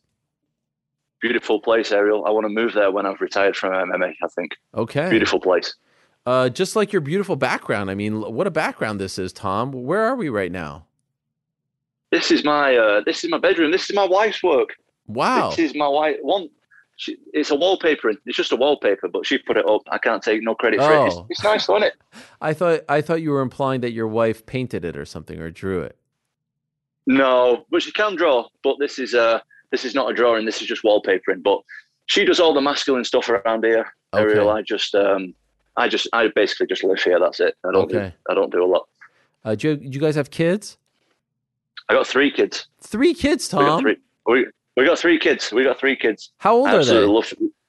My oldest boy. I got three boys. My oldest boy is five, and then I've got twin boys that are two. Wow, and you're only 28. That's right. Yeah, I had my first my first kid when I was uh, twenty. I think we found out that we were pregnant when um, I was twenty two. I think. Wow. Okay. Good for you. You, you think you're done, or you think you'll have a couple more? Oh, I'm done, bro. I'm so Yeah. done. I'm so done with this. Uh, yeah, you know, I want. I always wanted to. It's not like I want. If I had three girls, I wouldn't be upset. I always wanted a a girl, but you know, when you have twins, it's a completely different experience. I bet. So, you know, like now, if I hear if I'm out in and somewhere and I hear a baby crying, I get like goosebumps all through my body. I don't. I can't deal with any more babies crying. Like, oh, I thought you were going to say like the three- good kind of goose goosebumps, like you miss it. no, I, Okay. I don't really like ba- I, babies and me. It's not a great combination. I'm good with the kids. You know, my kids are my twins are two now. They're at a really good age. Like they're amazing. I absolutely love spending time with them. But when they're really small babies, I just don't. I just don't know what to do. It gives me so much anxiety, man. I don't know. Yeah. No, it's tough. It's not for everyone, but you're doing well. 28, three kids on a roll in the UFC. The reason I said that at the beginning of the show for or the interview for those that don't know is you gave me crap when I reached out to you to come on and said, "Oh, it's been four fights and I've been waiting and this and that." So it feels like you were kind of like you had a bit of pent up aggression towards me. You you were feeling like I was slighting you, like I wasn't giving you the love and attention that you deserve. Is that accurate? Because I can handle that. Well, you seem to have that effect on people, don't you? Really, you seem to have the effect that you just naturally instigate shit and piss No. people off. That is So, not true. uh, that is not true. Yeah, I guess I, I guess I was a little bit pissed off with you. So Okay. I still am, to be honest. You've got a lot more work to do. So I'm still, right. I'm still pretty pissed off. So uh, you're pretty lucky that I've come on, to be honest. Future heavyweight champion. So uh, I'm going to be an all-time great. So uh, Yeah. you're pretty lucky. Yeah, Uh, you're lucky. it got really awkward when I thought that I was reaching out to Tom Breese to come on. And Big Yeah, shout out, Tom yeah, Breese. Tom Big shout out, Tom Breese. Yes, Yeah, legend, good guy. legend. Um, so how are we feeling, Tom, after that big win? Another first round finish, another, I mean, just impeccable performance. No, uh, like you, you, I would imagine you look at those fights and you're like, oh, maybe I can have a little more time to show off, or do you like these? You want to go in one minute, two minutes, and be done with it? I do. I would be lying if I said that I didn't like these. Yeah, But at the same time, I'm also aware that I need a lot more experience to compete with the top guys. So I, I do want to have longer fights, but I also love short fights with bonuses. Like, I'll take that all day. And I guess, you know, like you say, I'm only 28. Heavyweights usually go to the early 40s. So um, the, the longer fights are going to come, man. Like if I can take the early, if I can take the quick fights right now, like I'll take them. I don't need to be in there for any more time than I need to be. So uh, I'm sure one day I'm going to look back and think, shit, I would love to have like a quick fight again. Uh, so I'm just enjoying it. I'm just enjoying it for what it is right now. Um, and and so when you, I just want to take a step back. Also, reminded me a bit of Jack, uh, who we spoke to earlier on the show. You got into martial arts relatively young as well, right? Well, how old were you? Seven, eight, six? So yeah, something like that. It's difficult to say really when I started because my dad is um, he's one of the first UK BJJ black belts. Yep. So I've I've always been around like jujitsu and martial arts, boxing, all the rest of it. Um, so it's really difficult to say when I actually started to do any kind of martial arts. I think I was about seven, six, something like that. And how did he get into it? Because you know, back when your father was practicing jujitsu and, and and becomes a black belt, I would imagine jujitsu wasn't all that popular in England. Yeah, it wasn't. So he had a bit of a crazy start. So he got into it obviously through the through the Gracies and stuff like that, the same as everybody else. But in the UK, jiu-jitsu wasn't like easily available like it is right now. So Roger Gracie's dad, Mauricio Gomes, used to come over like once a year and do seminars. And then him and he was, I think he was doing judo at the time or wrestling or something. Him and his friends from from the gym used to go and go to the seminars, and then they essentially just used to practice the the techniques with, with one another for, for a year until he came back. that's how it used to work like back in the day in like 93, 94. So uh, yeah, that, that's how it started in this country anyway. And so for you, your your father introduces you to it, and then you're doing it, and you're obviously having fun doing it, and you're seeing him have success. At one point, do you think that this is something you want to do for a living? That you actually want to become a pro fighter? Because that's a big leap, you know, for a lot. You know, a lot of kids, regular folk, they do it for fun, but they don't take that next step. You, Jack, took that next step. When did that happen for you? Yeah, again, quite difficult to say, to be honest. Really? Um, I just kind of always known that I wanted to do it. Like, as soon, obviously, when I was six, seven, I didn't know that you could really do that kind of stuff. But when I was like 14, 15, I started being around like MMA fighters and stuff who were in the UFC, like doing it for a job. And I, I just thought, you know what? This is what I want to do. I want to do this. So, pretty much since then, obviously, I've had moments where I've not wanted to do it as well. I've wanted to do other stuff. But yeah, I've just always had this self belief that I can do it. And obviously, it's paying off at the moment. um, for you to have that victory on uh, on Saturday and and and for your winning ways to continue to remain undefeated, but then unfortunately in the main event, your good friend and teammate Darren Till, you know, has a tough night. Was it hard to celebrate? Was it hard to be happy? Because I'm sure you were bummed for him as well, but you also got the 50 G's. You were on top of the. How do you mix? You know, like the emotions of you're thrilled, but your your friend is feeling down. I'm I'm, I'm assuming as well. Yeah, it, that's kind of tough to be honest. Yeah. that is kind of tough. That's happened before as well. Um, it's a it's a tough thing because you want to celebrate, but you also don't want to celebrate so much that it's kind of rubbing it in somebody else's face, especially like a good friend. Right. Uh, and I think I think it's the same for the team as well. Obviously, there was there wasn't just me until there. There was like six, seven of us, and everyone was kind of happy for me, but sad for Till. And it, it's just difficult. It's a it's a bit of an awkward situation that is to be in, but I guess this is the sport. This is the uh, the good and the bad things about the sport. Yeah. Yeah, you you want to be on top of the world, you want to celebrate, you want to be on the phone, but you know, I don't know if you flew back together, but like it's, it's just yeah, I can't imagine, and especially back-to-back fights, so there's not even that separation there. First fight of the night, main event or something like that. Um, he always talks you up. He's he's had your back. What's your relationship like with him? Me and Till, Yeah. uh, I think he likes me. I, I don't like him that much, to be honest. So, no, we, we're friends. We're good friends. I've known me and Till have known each other for a long time. In recent years, I think we've be, become a lot better friends. Me and Till are completely different personalities. You know what I mean? But uh. I don't know a lot of people we- like Darren Till, if I'm being honest. yeah, he's odd guy. Odd Yeah. guy. Yeah. No, to be honest, he's very he's very misunderstood. Darren Till, I feel, amongst the people. He, he's a lovely guy. To be to be completely honest, I know.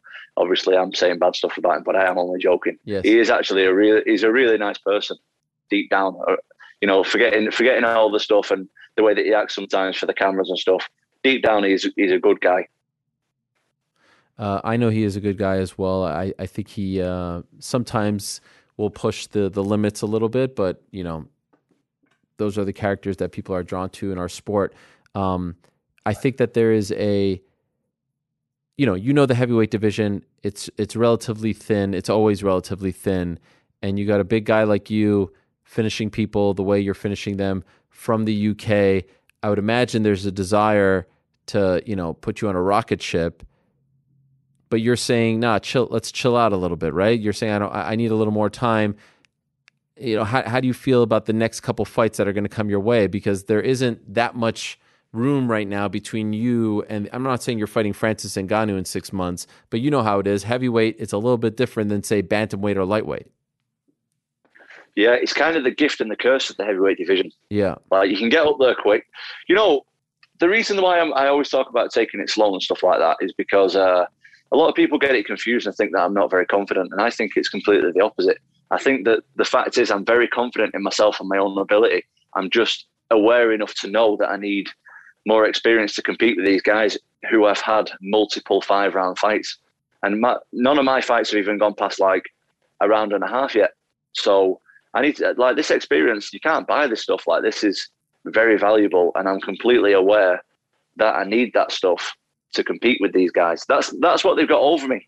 Like I feel like I've got a lot of other stuff over them: speed, power, skill, all this kind of stuff. Like I feel I've got that over most of the guys.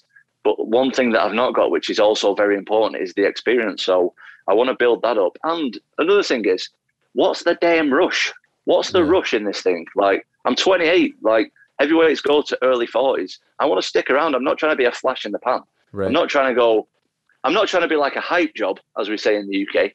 I'm trying to be like, I want to earn my way up. I want to take out these guys and get the experience on the way and and do my thing and enjoy myself and make money and and improve as I'm going. I'm not just trying to get there because everyone thinks I'm good and then turns out I'm not good and then I have to go back to working a regular job. Like I don't want to do that shit. I want to I want to I want to earn my way up and and enjoy this stuff and provide for my family on the way and when I get there I want to stay there as well. So in your mind, how long before you're fighting in those big significant fights? Like two, three, four years? I would say about about 37 years, something like that. 37 years. You mean 37 years yeah, old? No, 30, 37 Oh, years. You, you- you're really wanting to take it slow.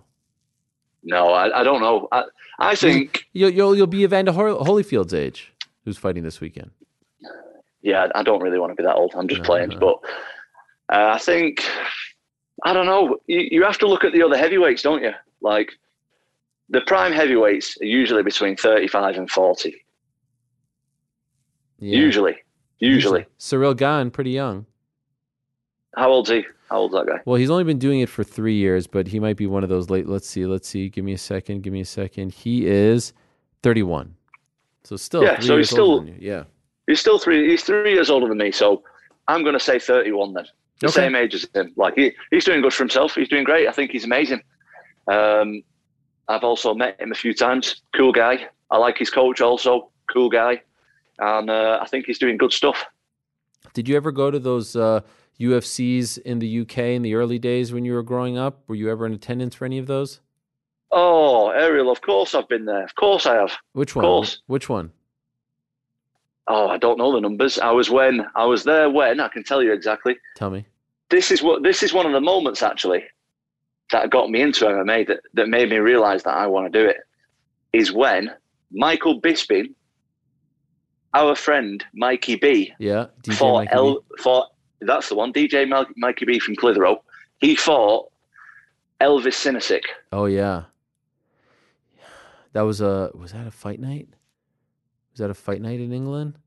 Or was it UFC? So you were in attendance. I was in attendance, and I'll tell you the exact moment that I wanted to do this thing. Oh wow. I can okay. tell you the exact Now moment. here you are going back to my previous question and answering it in a better way. This is amazing. I am. I apologise. That No was a bit of a bad bad interview thing No from me. But what happened was Terry Etim. You know Terry. Of course. Terry Etim. Yeah. So my dad has been, you know, coaching down at the gym for a long, long time. Terry Etim, obviously part of the gym. So we went to the weigh-ins in Manchester, and I must have been at this time 14 years old or something like that. I don't even think I was doing MMA training at the time. I think I'd done a bit of jiu-jitsu, done a bit of boxing and stuff like that. And I remember we got there to the weigh-ins, and I was just expecting like a small thing. I'm just going to watch Terry weigh in, and it's going to be pretty cool. That's what I was expecting. We got there; it was absolutely packed. We were sat up in the nosebleeds, and Andrei Arlovsky walked on the scales, Oh, and he was wearing some cream. Um, I don't know what you guys would call it. We would call it joggers, maybe like uh, like sweatpants. like sweatpants. Yeah, Yeah, yeah. sweatpants. Yeah. yeah, yeah, yeah. So he- and he had the no t-shirt on, and he had the big cross around his neck, and he was ripped and he was big, and I remember, and he had the fangs in, I think, and he had the long, he had the long hair as well, hmm and I remember he he put his arm up when he stepped on the scales, and the crowd went absolutely insane, and that was the moment I thought, I've got to do this stuff, man. Like I want to be that guy. And you just fought and beat that guy in your last fight two fights ago. That's absurd. That's right. That's right. Was that Well- surreal for you? Did you think about that kid? If I could have told that kid sitting in the nosebleeds that I'd beat up that guy in the cream joggers, he never would have believed. Or maybe he would have. I don't know. No, no, I didn't believe in myself in them days. Um, yeah, it's crazy, crazy experience, absolutely crazy. But uh, at the time when I fought Arlovsky, I didn't, I didn't really think about it. But thinking back, I'm like, shit, that is that is really something. Uh, by the way, that's a great event.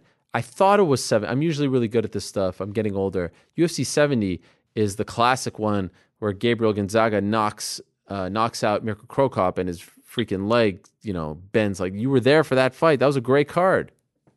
I was there. Yep. Wow. Epic. Absolutely epic. I've been to so many. Uh, I've been to most of the UK cards. Oh, I've really? been to most of the UK cards. Yeah, I'm, I've been a fan of this stuff for a long time. To be honest, these days I actually watch it a lot less than I used to watch it. Um, I don't really, I don't really keep up with it much anymore. because you're like immersed in it, right? You need a bit of a mental break. Exactly. When it comes to the weekend, man, I just want to spend time with my kids and not think about this stuff. Like I, I don't really fan over it anymore. The only really, the only real division that I keep tabs on is like the heavyweight division. Really, I don't really, I don't really know any what's happening in any other divisions. A lot of people like to bring up the fact that you've sparred uh, Tyson Fury, right? And and and they forget that you know you have the BJJ background and all that stuff, and they say, "Oh, his striker, Tyson Fury." How many times did you actually spar him? I've sparred him a lot of times, a lot of times. Um, I remember at one point, this is when, so I was sparring Tyson. So the Fury family, Peter Fury, who's Tyson Fury's old coach, is his uncle. Uh, he's good friends with my father. So I've known the, I've known the Fury family and, and John Fury and his brothers and cousins and everything like that for a long time. Um, the first time he ever sparred Tyson Fury was when he fought Christian Hammer, which was before his Klitschko fight. So I was a, I was young man. I don't know how old I was then. I was young as hell. Uh, and yeah, I sparred him. I remember he had the break after the Klitschko fight, and he got really fat. Mm-hmm. Like I don't know, he was, and I used to go in and spar him like three times a week. Like he, he said, he didn't want to do any running. He was too fat to run, and he didn't want to do any bag work or anything like that because he found it boring. He hmm. just wanted to spar with me. So we do we do ten rounds three times a week just to help him get his weight down. Wow. And you were the guy. Yeah, I was. That was just helping him get his weight down. I sparred him for a lot of his camps as well. I sparred him for the Klitschko camp a little bit. Um, sparred him for a couple of fights after and all that kind of stuff. How out of shape was he? Like how bad was it? He was out. He he was really fat, but do you know what? He's one of the most talented people. Probably the most talented person I've ever seen hmm do anything in my life. He's unbelievable. Like he was really, really fat to the point where like he could hardly. And he'll tell you this himself. Do you know what I mean? I'm not trying to like say anything Yeah, bad about him. Of course. Um, he could hardly like move around. Wow. I'm not talking about like exercising. I'm talking about he could hardly like walk around. He was Wow. that fat, and he would just get in and he would just spar ten rounds like no problem. I'll tell you a good story. Actually, I'll tell you a really good story. Please, please. Do you know? You know, I, I've seen that you interviewed him, Daniel Dubois. You know Of that course, guy, right? yes. Dynamite. Dynamite Daniel Dubois, right? One day, this is when Tyson was retired from boxing before he made his comeback. Uh, Tyson didn't show up to the gym for months, like months and months. One day, Daniel Dubois was in the gym to spar Tyson's cousin, Hughie Fury. And this one particular day, there was a lot of people in the gym. Like Daniel Dubois had a bit of an entourage, and Hughie had a bit of an entourage as well and one of Hughie's entourage was Tyson.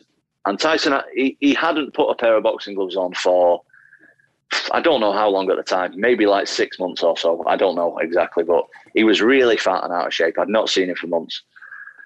And he came in the gym, and I remember he had like regular clothes on, like he didn't have like workout clothes or anything. He didn't have a like a mouthpiece. He didn't have any hand wraps. He didn't even have any gloves or anything. He had like shoes on.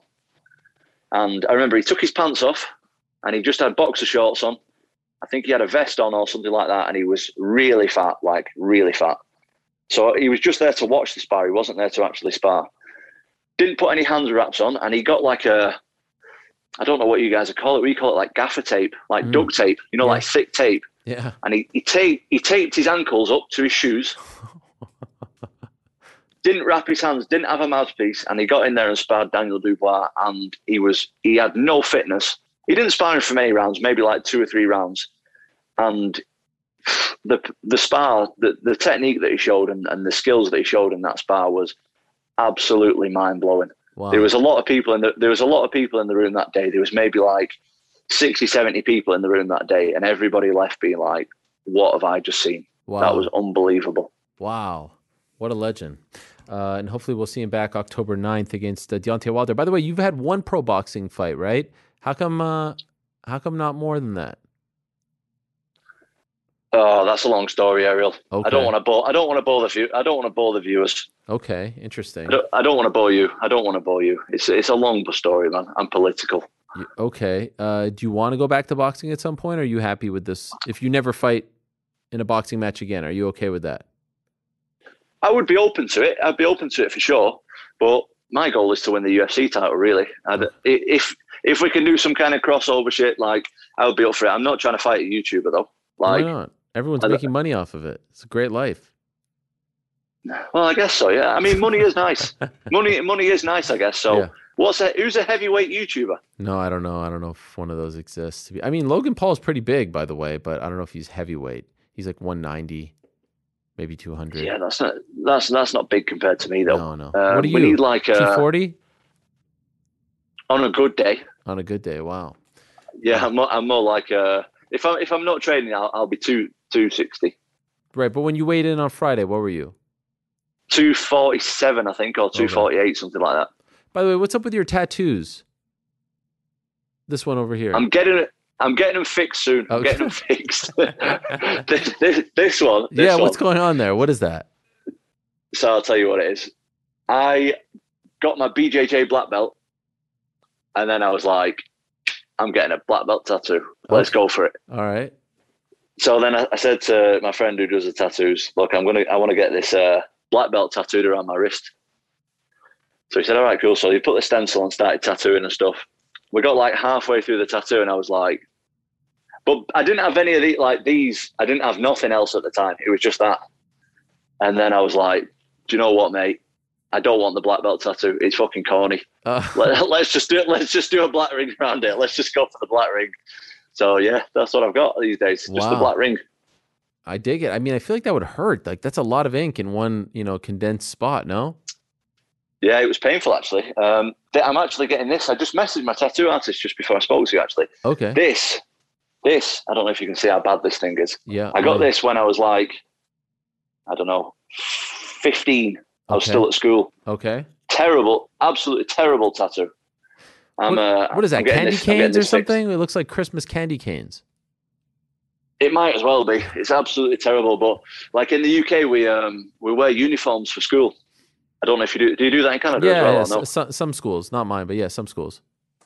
I'm not talking because I brought this up in America, and they were like, "Oh, you went to private school?" I was like, "Fuck! If you've seen where I'm from, you know that private schools do not exist where I'm from." So no, it wasn't a private school, but uh, yeah, I used to think I was like the man because I would have my, my school shirt on, my tie, and I would have like a tattoo underneath, and I was like, "Yeah." But uh, terrible tattoo. I'm getting it covered next week, I think. Um, C. Carroll told me that you represent Wigan, but then I, I tweeted that you're the pride of Wigan, and everyone's like, no, no, no, not Wigan, not Wigan. So I don't know if Pete was giving me false information. Like on on your bio, it doesn't say Wigan. It says it says Salford, Greater Manchester. So is that Wigan? I don't know. It's hard for me to know with all the you know the different neighborhoods. I'm sick of this uh, misinformation Ariel all the time Yeah, well, yeah. as to where I'm from. Let's right, so I'll tell you, I'll, I'll clear the air for everybody watching. Please. People, people think I'm from Liverpool. I have never ever claimed that I'm from Liverpool in my life. Liverpool's a beautiful place. I have a lot of Scouse friends, but that's not me. I train there. I train there. That's it. Now, I was born in a place called Salford, Greater Manchester, Okay. and so that's why it comes up as Salford. I don't live there. I live in a place called Atherton.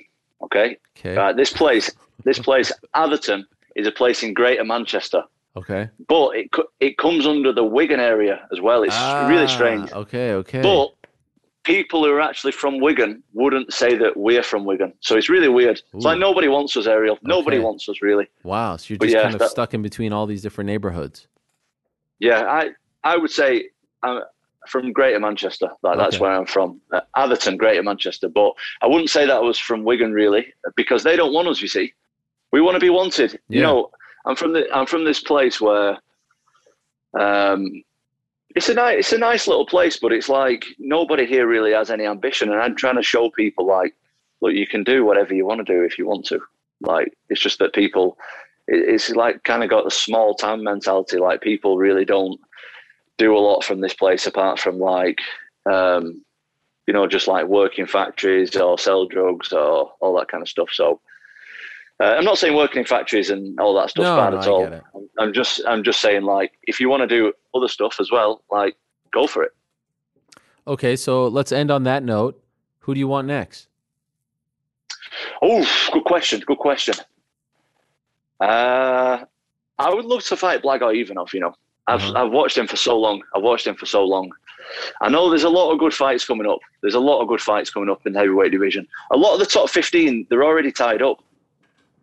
Uh, they're all fighting one another anyway, so it's probably not going to be anytime soon. Plus, I got to go to the hospital tomorrow because I have a sore hand. Uh oh. So we'll see what's happening with that. But uh, yeah, I like Blago Ivanov. I think that's a good fight. I think there's a lot of good fights out there for me. You know, uh, I've seen that Augusto Sakai doesn't have a match. Um, there's loads. There's loads. There's so many good fights. I don't want to really call one guy right, out because enough, I'm not. You're I'm not, not that like guy. attracted. You, you you said to Bisping, I'm not that guy. I'm not that guy. So I don't want to make you. I just guy. want. I you know I want to deserve my shot. Yeah. I don't. I'm not trying. I'm not trying to be a hype job. I'm not trying to do that. I'm trying to. Uh, I'm trying to fight everybody in this thing. You know what I mean? I'm trying to beat everybody. I'm not trying to just be like, this is the guy I want because I don't just want one person. I don't want to be a faker. I'm not trying to fake the whole world and say create some fake beef with somebody. I want to test my skills against everybody. So, um, yeah, whatever. Well, this has been lovely, my friend. I'm so glad that you finally agreed to come on and give us some time. Uh, luckily, we got you before you know you really reached that next level, skyrocketed to the top of the rankings, and became a huge star. And forget all about us, so we can say, "Hey, you know, we had Tom on before he was a superstar. Don't forget about us." So please uh, remember us when you become a big. Are you taking the piss? No, no, no, not at all. I mean, that's uh, What do you mean? What do you mean? Thanks for coming. I've been wanting to come on this shit for ages, but I'm not gonna. I'm not gonna message you and be like, Ariel, please let me on. Please let me on the show. no, I'm not gonna do because last time I spoke piss. to you, last time I spoke to your man, uh, he was like, "Oh, I know Ariel. Do you want me to message him and ask if you can be on?" I'm like, Petesy, come on. I'm not a beg. Yeah. Like I'm not. I'm. I'm not this beg. I'm not gonna be like Ariel. Please let me on. It it all worked So- out for the best. Here we are. I was taking the piss. Uh, very happy for your success. You're doing great things. I'm looking forward to watching your rise. Enjoy the victory and looking forward to the next one as well. Thank you, Tom. Thanks, Ariel. I've just got one more thing to say before I leave. Uh oh. Yes. Yes. hey, he pulled the Chael Sonnen. I had a feeling. I I, I had a feeling that he was going to go in that direction, and that's great. Only the best do that. Chael Sonnen, Ally Quinta, Tom Aspinall, quickly climbing up the leaderboard for one of our favorite guests. I mean, between Jack and Molly and and Tom, we got Paddy coming up. This you know this is a feel good show right here. If I'm being honest. Great stuff from Tom Aspinall. 28 undefeated in the UFC, 11 and 2 overall, four victories, all in either the first or second round. The uh, Arlovsky win was in the second round. The win on Saturday, 11 and 2. Um, that was what he improved to. Win over Sergey Spivak. Um, first round TKO. Brilliant display. That's a name to remember, Tom Aspinall, and he is one and zero in uh, in boxing. Not quite sure what that whole situation is about, but uh, we'll see. By the way, uh, Ariel Helwani, or one day we'll find out. Hopefully, maybe one day. I don't know. Maybe he doesn't ever want to talk about it. I, you know, I don't want to. I'm not. I'm not that guy either. I'm not a prior. You know, I'm not a prior. You don't want to talk about it. All right, hands up. Uh, ArielHelwani.substack.com is the website where you can leave questions, and uh, we will get to those at the end of the show. For now, though, let us go to our next guest. And let me tell you, like I said, we're, we're, I mean, it's just a feel good show today. Feel good show, good vibes, good people, no hatred, no toxicity, none of that. And we continue with that theme. And uh, we talk to the man who'll be headlining the next UFC event. That's September 18th in Las Vegas against Ryan Spann. He's the one and only. He's one of my favorites in the game, one of the smartest people in MMA, turned into a pretty damn good analyst as well.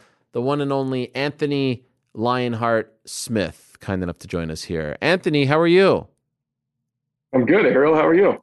It, I don't know if you saw, but it's like you and a bunch of European fighters on today's show. You know, one of these things is not like the other, but you know, you're the guy. You're the guy right in the middle leading the charge. I don't know if you saw that. No, I didn't see it. I've been training all morning, Oh, so I jumped me. right on here. All right, all right. Well, I apologize. I Uh, took time out of my day yes, to come here and speak to my man Ariel. that means a lot. I was just getting emotional talking about the people who take time out of their day to come on and speak to me. By the way, I also did mention you didn't hear this, and I hope you don't mind. I said pound for pound, you're one of the best texters in MMA because you know I'll say, Anthony, can you come on at 9:30? You write okay, period. Anthony, how are you? I'm doing well, period. I mean the punctuation that I don't know how you keep up with it. I don't know how you don't just want to fire off the text, but I think a lot of people should know this about you. You're a phenomenal texter. Well, thank you. I appreciate it. I don't, it bothers me when it, it actually doesn't bother me if other people don't use correct punctuation in their t- or is like spelling. I don't give. I, my wife is a terrible texter. Like if she can abbreviate any word, she absolutely will. But uh, I don't know. I just it bothers me if I don't put the correct punctuation in there. I respect it. Um, so where are we right now? We're in Colorado, Yeah, I'm in Denver right now. getting ready for the fight September 18th. Ryan Spann. I have to ask you, Anthony. I was watching the broadcast on uh, Saturday afternoon, the card on ESPN Plus, and they show a great promo, a little package, two three minutes on this fight in the middle of the card. Really well done. Got me hyped for the fight. And I don't know if you saw it, but my takeaway, and I know others shared the same sentiment because I saw some tweets. Ryan to me came across as very mad in that in that package. And I don't know if he was playing a character or something, but did you see this video and why is he so upset? Why is he so fired up for this? I didn't see it live.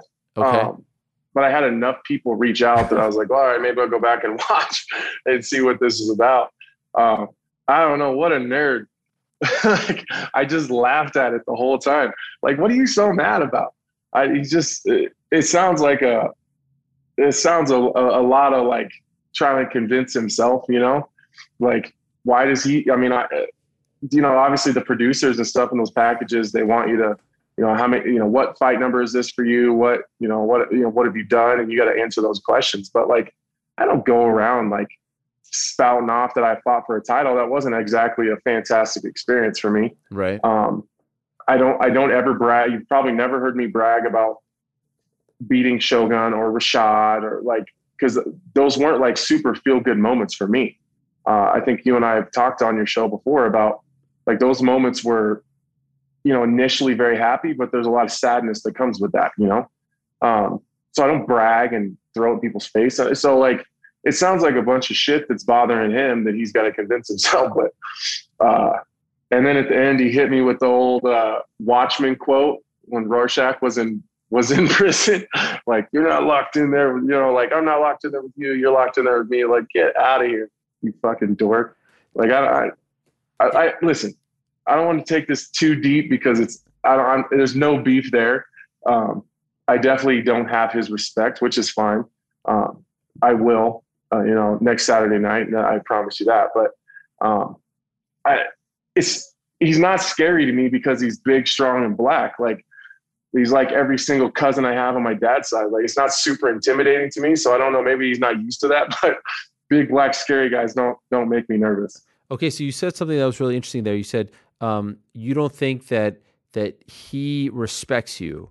Now I'm wondering, do you respect him? Because also in that clip, um, and let's be like you have fought the best of the best, as you reminded us, and you have been around for a long time. And you know, there's there's not a big name from Jon Jones on down who you haven't at this point fought.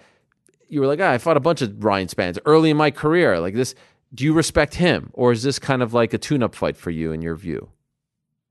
No, it's it's the furthest thing from a tune-up fight for me. Um, he's dangerous. He's he's one of the more dangerous guys that I faced in a long time. Uh, super powerful. He, he's athletic. He's he's really he's big. He moves well. He, he has a lot of positive things to his game. Um, I respect his abilities for sure. I respect his his his attributes. I respect his skills. Um, I just don't like. I don't. I guess I, I I don't talk about him like I don't really know him. I I have gotten a vibe that he doesn't like me. Um, we've been in the same place before, like we've been in you know in situations where we're very very close to each other, and I just get this vibe he's, he just doesn't like me, which is like you don't have to like everybody, but like sometimes I do wonder like I feel like I'm a kind of a hard guy to like dislike, so I, I don't know what that's about, but honestly, I don't I don't give a shit either way. Okay, so there is. I was uh, that was actually my next question. Like, is there some prior thing between you guys? Some prior issue? It sounds like there's something. I, I don't I don't know. Like I don't know. Maybe I I don't think I've said anything about him. I don't typically just go off on people that you know kind of aren't in my lane. Um, and he hasn't been in my lane until we booked this fight. You know, so I, I've never really thought about him before. I've never paid attention when he fights. I've never I don't think I've ever done, said anything in an interview that, that could be, I don't know, perceived as as disrespect. Um, you know, me and Uriah Hall had some beef for a little while, like a long time ago. But in you know, a couple years ago, Uriah and I squashed that, and, and it's been nothing but you know, been nothing but love when Uriah and I see each other. I've been nothing but respectful to his coach. Um, and, and how and how he's done with his team and and and how successful he's been. You know, I'm a, I'm a big Sayif fan. So, um, yeah, I, I don't know, and it, that's what I mean. Like some of that stuff is it, that's his own insecurities. You know what I mean? Like it, he's the one who kept talking, you know, about uh, this is a main event and, and, I'm not nervous. Well, like you're the one that keeps talking about it. Yeah, like yeah. this is just every this is everyday shit for me. You're the one that keeps bringing it up. Um, you know, I was talking about you on Saturday. uh, You know, outside of this fight, um, I was doing a, a post-fight show with my friends Pete and Chuck, and we were talking about Darren Till. And what I said was, Darren Till needs to look at someone like Anthony Smith. What Anthony Smith did was, all right, I'm, I'm fighting killer after killer, top contender after top contender, back to back to back to back. And maybe sometimes, and I don't think we do it enough in our sport. I don't mean I'm the one doing it, but I, I don't think it's a thing, especially in the UFC, because everyone's so good, um, especially in the upper echelon. A tune up fight in the sense that, hey, maybe you take a step back and don't fight a top five guys continuously. You fight top 15, top 13, top 16. And you did that. Now, the Jimmy Crute win, I would say, is probably one of your most impressive victories because he was on this rocket ship and you just looked amazing. It was just a huge win on a big card. But you took that step back and, you know, start to build your mojo back, your confidence back. Is that a fair assessment of where you're currently at in your career? You assessed, all right, it wasn't going well. We talked about it ad nauseum, Glover, all that stuff. Took a tiny step back, and now look at you, two fight winning streak, still headlining, still in big fights, but maybe the the caliber isn't quite the same until you get three, four, five in a row, and then we're back to fighting those top caliber guys. Yeah, I don't know if I'm going to make it to four or five in a row before I have to before you know I'm back in those those top five guys and title contention stuff. But You think it, less? it wasn't initial. Yeah, I, th- I think it's less. I don't think there's a choice because they're so far they're not. They have the last two haven't been super competitive. So, um, and they, you know the UFC's not going to keep doing that. I I think I, I think the UFC's idea was that you know I kind of stubbed my toe a couple times at the top. Um, and I think it's a it's a sink or swim moment for me. I don't know if it's such a kumbaya moment where it's like, all right, let's let him get back on his feet and and figure it out from there. I think it's more like, all right, like if you're not beating the top five guys, you got to defend your spot versus these young up and comers.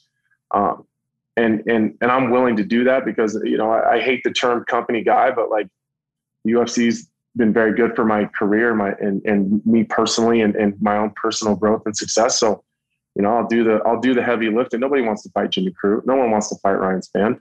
Um, there's just those just aren't super fun guys to fight. They're really really tough. There's not a lot of a lot of stuff you gain from that, and it's going to not be very much fun most likely. So, um, but yeah, I mean, essentially that's what it came down to. Is, is at the top of every division you have guys who are specialists, right? And and guys that are just really good at keeping the fight in in their kind of arena and the rest of the division are it's it's like I know Ryan Spann takes his disrespect when I say that there's nothing that stands out about him. I don't mean that by I'm not saying he's not good. I'm just saying he's not a he's not a Olympic medalist wrestler. He's not a multiple time world champion grappler. He's not 150 and one as a kickboxer. He doesn't do one thing overly better than the rest of his skills. So I don't have to worry about shit when I'm in training camp.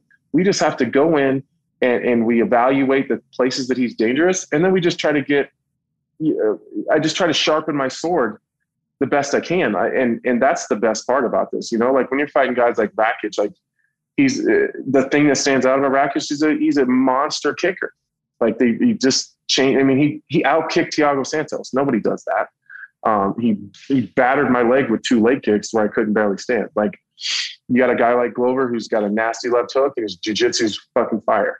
You know, like you you know you got Jan Blachowicz, crazy top game, really crazy power in his left hand. Like there's things like that on all those guys. You can kind of figure out like what their thing is. Jimmy Crute doesn't have that thing. Devin Clark doesn't have that thing, and Ryan Spann doesn't have that thing. So I just I can just train freely and just try to be as good as I can. Uh, so being in that position and, and, fighting down in the rankings a little bit has allowed me to do that and just focus on myself. Did you feel like you were being kind of served up to Jimmy Crute? He was a guy that they have high hopes for, and he's young. Did you feel like on that card this was supposed to be a stepping stone fight for him, and it didn't quite go that way?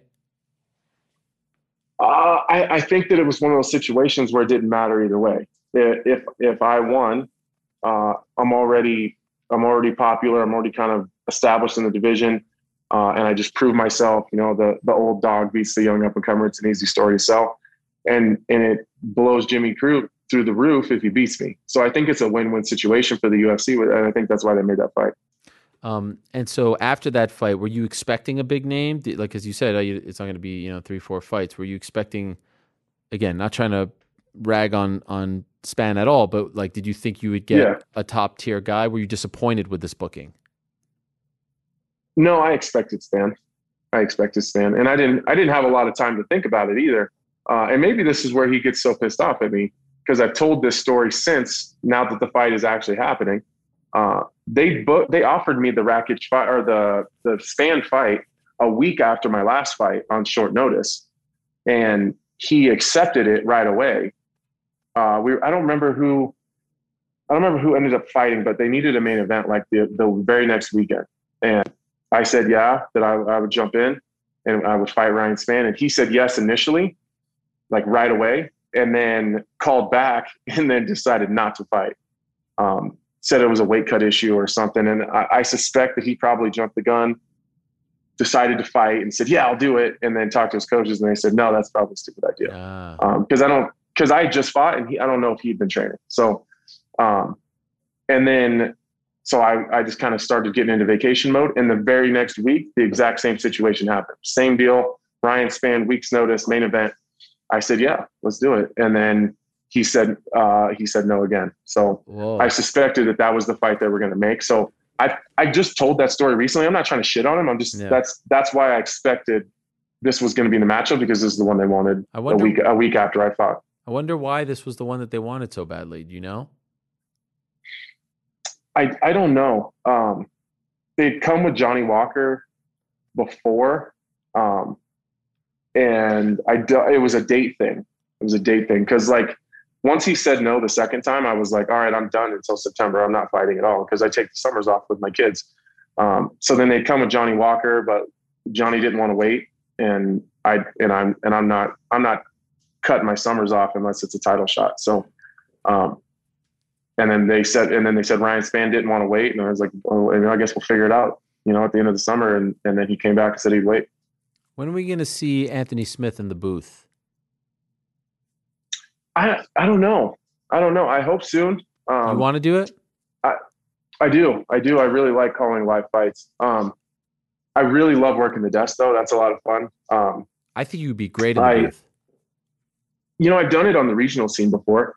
Um, you know, I've done it for James Krause's show, um, and I've done it um, just uh, on like smaller regional shows. But I, I think that I kind of have to wait my spot, wait for my turn because kind of the U.S. stable of guys is kind of set. Like, I don't deserve an opportunity, you know, ahead of Bisping or DC or Felder or you know Dom. But I would I would guess that there's those guys are probably going to want to stay stateside when we start traveling again. Mm. They're not going to want to do all the international shows, and, and that's kind of the route that Felder took. You know, Felder was on the road doing the UK shows and you know Russia and Brazil and, and kind of the places that maybe DC didn't want to. So um, you know, uh, unfortunately, you know, as much as I, I really like Dan Hardy, you know, he kind of did open up a spot for the, the, you know, that international and, you know, European scene. Yeah. So maybe when we start traveling again. Yeah, that would be great. I think you're great. I, like I said, I think you're one of the best on the uh, on the desk. I've told you that privately as well. Um, did you like that? Is that how did that? How does that even start? Did you ask to be a part of that, or did you kind of backdoor? No, someone no, asked I, you to I try never that? had any. Yeah, I never. It, honestly, it, it I've, I've given a lot of credit. Obviously, you know, Zach Candito's given me fantastic opportunities, but if it wasn't for Dan Hardy, I don't think I would have ever been in any of these positions. Really? Uh, when I fought, Sh- yeah, when I fought Shogun Rua uh, in uh, Germany, uh, Dan was working that event, and I'd never, you know, it was my first main event, so they never spent a bunch of time with me, like in production meetings and you know, trying to figure out who I am. And I, I went in, and you know, Zach's in the meeting, and and Lappy's there, and and Dan is there, and we just start talking about fights. We're not even talking about my fight. It's me and Dan are just rapping back and forth about you know philosophies and approaches, and and we're just geeking out. And we realized, like, you know, Zach goes like, "All right, guys, we've been here 20 minutes. We haven't even talked about your fight." so we didn't, you know, we talked about it a little bit, but then they they want they added this thing they what they called Facebook Live to my media schedule, and it was just me, Dan, two chairs, and two microphones, and they just turned it on, and we just talked. So then from then on, that was always part of my media schedule, and it was just this new thing that me and Dan did, and they just put it out on Facebook Live. So then from there, Dan had a Sirius XM uh, radio show at the time he was hosting, and every the Tuesday after every pay per view, Dan asked me to come on, and we would just talk about fights. So you know the the fallout from the main event, co-main event. Where's the winner go? Where's the loser go?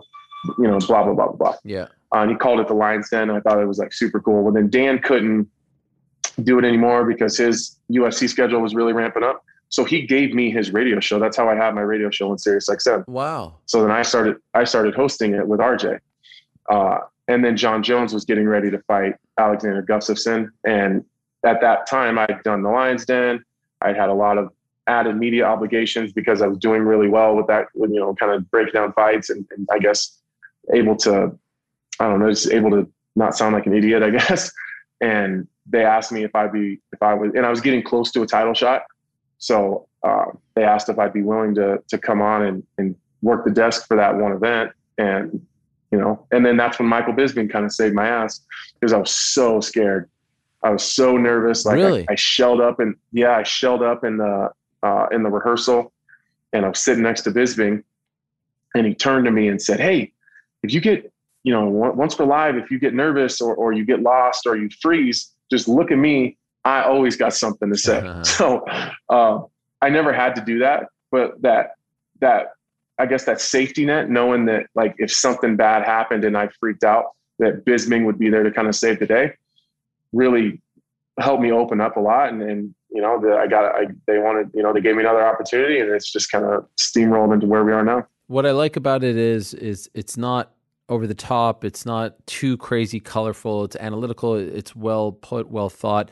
Um, I got to do it once with you in Houston. That was a lot of fun. Yeah, Um, that was a lot of fun. That was a lot of fun. Unfortunate circumstances because Chael, uh, Chael's wife got sick, and so he had to leave. Mhm. Um, but we we You know, got I think sometimes I could I could put a little more energy into it. meh, Um, be yourself. I- yeah, that's that's just not my style. Like I'm very analytical and, and I'm I'm like I'm very black and white. Like here's what they're doing, here's why they're doing it, here's what they could do better, and and, and I'll just, I just nerd out. Like I'm really good at nerding out on the techniques and explaining to people in a way that maybe makes it helps the more casual fan understand why someone's doing something. But I, I'm never I'm probably never going to be the Joe Rogan DC going crazy Right, guy right. because I think I've just been in the sport too long. It's it's going to take something like the Ben Askren you know, uh, Masvidal knee to like get me super hype and out of my seat because I'm so dug into like what's going on technically that uh, that's and that's just not my style, man. I'm pretty laid back. True or false? Jon Jones will fight again. I mean, if you asked me that a couple months ago, I just said true for sure. I would say a very light true. I'm I'm I'm bullish lo- on it, but true. You're starting to lose hope. Yeah, I am. This is weird, right? This is a little weird. What's going on? I, I, yeah, I don't, know, man. I just, you know, I hate to, to, I always feel like I'm kind of stealing Chael's lines a little bit, but you don't get better at something by not doing it. Chael says that all the time. You don't get better at something by not doing it. So I, I just, you know, it, Father Time is undefeated, Right. and and Jon's been, you know, I don't think Jon gets enough credit. Like he's been in a lot of fights. He's been he's been in a couple wars recently. You know, in the the latter the latter part of his career, he's been in a lot of training camps too. Um, and and and I don't. I've been in it with the dude. I know he, there's times where they said Jon wasn't training very hard. There's no way he he can, he can do a lot of the things that he does without without training at the highest level. So I've heard a lot of stories about guys that he's brought in. Like he's spending money, he's bringing in monsters. I mean, that's that's a lot of training camps for a lot of title fights. It's a lot of five rounders. That's a lot of a lot of damage on your body. Sitting around isn't helping. So, um, what I don't want to happen is Jon to come back, lose if that if that happens, and then it be because he had a long layoff, and and then whoever happens to be the one to beat him, it doesn't get the true credit that they would deserve for for doing that. Yeah, that yeah, that would be unfortunate. I mean, you you nailed it. Chael nailed it. Like, there's only that short window, and if you look at the last few performances, I thought Dominick Reyes beat him. Um, Thiago Santos took him to the distance. You took like it looked like he was becoming a lot more human. Um, and so you wonder he comes back after this long layoff, especially in a bigger weight class. You know, something might happen there. So uh, I was just curious to get your take on that. Glover or Jan, who do you think wins? Oh man, I, I, I don't know, and I, you know, I really like Jan. Huge, huge fan of him and how he how he carries himself. I think he's a fantastic champion, um, fantastic competitor. Uh, I hear nothing but good things about who he is as a person. Um, I'd love to drink beer with him sometime, um, but God damn it, I just I just need Glover to share it to win. Not because and not because he beat me and it makes me look better. Um, I, I I just think that like that man just deserves it. You know, like if if Glover Teixeira can sail off into the sunset someday, at least for that moment in time, wearing a, a 12 pound gold belt around his waist, like I just think that that put a lot of good into the world. That that gives a lot of people like me hope and and you know it motivates a lot of the older guys and and it's just a feel good story. So I, I hope Glover, but you know it, I think Glover can win as long as he avoids the big shot. Um, I think that whichever guy can end up on top first, I would suspect will be the guy that ends up winning that fight because I, I, I, I would guess if I'm Glover, I'm going in that fight figuring out how to get to Jan's body without taking a huge shot in the process. Um, if, if Glover gets on top of him, uh, I don't I don't see Jan getting back up. I don't see I don't see Glover finishing him though. Um, but he, he's got the gas tank. He can wear him out. He can be heavy on top and just chip away at him like he did Thiago and and and me. What a great story that would be. I mean, both guys so well liked. Um, you, you hate I, say, you know what? And I say that because like they both are deserving champions, yeah, right? yeah, yeah. Like if if Glover wins, like they both get to be UFC world champions for whatever amount of time that ends up lasting for. But like, you know, if like Jan wins, and that sucks because then only one of them gets to do that. And I think those are two guys that um, are both good enough to be world champions, uh, and they're both deserving of it. Uh, and I think that having both of those guys in the division, two older guys, two really good guys, like kind of the good guys in the division, it's it's just one of those like, you know, we don't have to be. I guess we don't have to be pricks to to to make it, you know, and and to be successful. Well, this has been nice, Anthony. You know, nice to catch up. Main event fight coming up for you. You had a, a small little break in the. You had like this amazing run of, of main event fights. Uh, had the little break with uh, Jimmy Crute, but now you're back September 18th. Ryan Spann, no drama. You know, you didn't we didn't talk about anything that get anyone else upset. I think here, I think we kind of stayed down. Not to say that you were you know worried about anything, but you know there were some tweets and something. We don't need to get into all that. Uh, you know, Yeah, yeah, yeah, just down the middle here, just down the middle, just two old buds chatting away. You know, it was nice. Right. Probably better we just leave that stuff and leave leave some of those people their own devices. They don't probably they probably don't need any more piling on going on. Fair enough. Fair enough. Let's do our own thing. Let's do our own thing, Ariel. Just live our own life. That's right. Look at you. You're super happy. You're like in this great mood. It's all positive vibes. Yeah, until people come it. after me, you know, because I said high road Helwani no more. So like you could take Uh, that see, route. I- you could take that route. I'm I'm out to slay all the haters. Well, see, no, no one's, no one, no one important is really coming at me. No one that bothers me is really coming at me. Well, I don't know about that. I, I get, I, uh, yeah, I mean, whatever. Yeah. It's not it's not important enough to worry about right now. I do I do like the heel want it. I'm I'm digging it. I'm, I'm loving it. they- I can't tell you how many people have texted me and been like, I love this new Ariel. Here's the People thing. love it. Can I just say, it's not a new me. I've always been that guy. See, but I've, I, see, I, I wasn't going to say that yeah. because I because I talked to Anthony, you outside you were of all this there. other You were one of the few people that saw Helwani in person in Houston. We don't need to. We don't need to talk about it. we won't talk about it. But you know, hey, Yeah. I'm happy to talk about it. The problem is the person in question will go run and start crying to everyone. So we don't need to talk about it. But you, Yeah. you saw. Did you Yeah. not see it? Did you not see Helwani in I- person? so I got some really trusted friends, uh, you know, that I, you know, they're just people I share a lot of my stuff with. I was so excited to tell that story. The first thing I said, Ariel Helwani is a goddamn gangster. That's And I was so pumped about You it. You heard it right here from one of the best fighters on the planet. I repeat, Ariel Helwani is a what? Goddamn gangster. That's right. Loop that. Put that on your uh, on your ringtone. We'll, we'll tell that story one go. day when we're old men. we'll tell, I, yeah, when it, yeah, we'll tell it. We'll, tell, one day, and I was happy to experience it with you. Uh, for now, though, we'll leave it at that. Very happy for you. Mhm. Good luck. Looking forward to it. September 18th, Las Vegas, Apex. Ryan Spann, he said a lot about this man. He's all fired up. Let's see if he backs it up on September 18th. Thank you, Anthony. Good luck, and uh, looking forward to seeing you in action in uh, what, uh, 10 days from exactly today.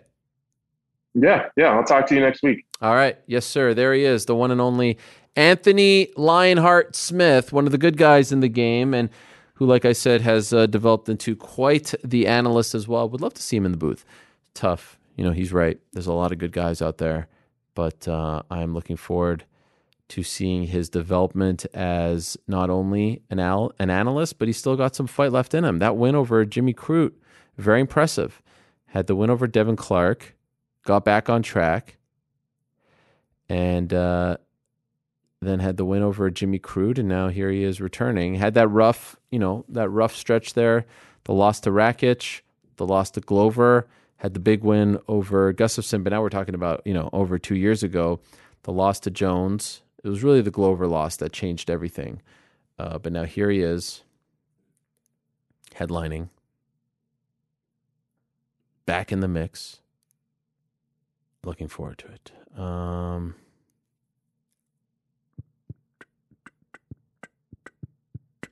all right, in a minute, we are going to be joined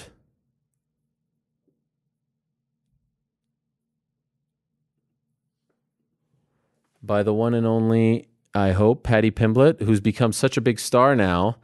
Uh, I don't know. I, I, I don't know if he's actually going to be able to uh, take some time out of his schedule. He's become such a big deal. Let's let's get an update on his Instagram following. Here we go, Paddy the Baddie. Now at 513.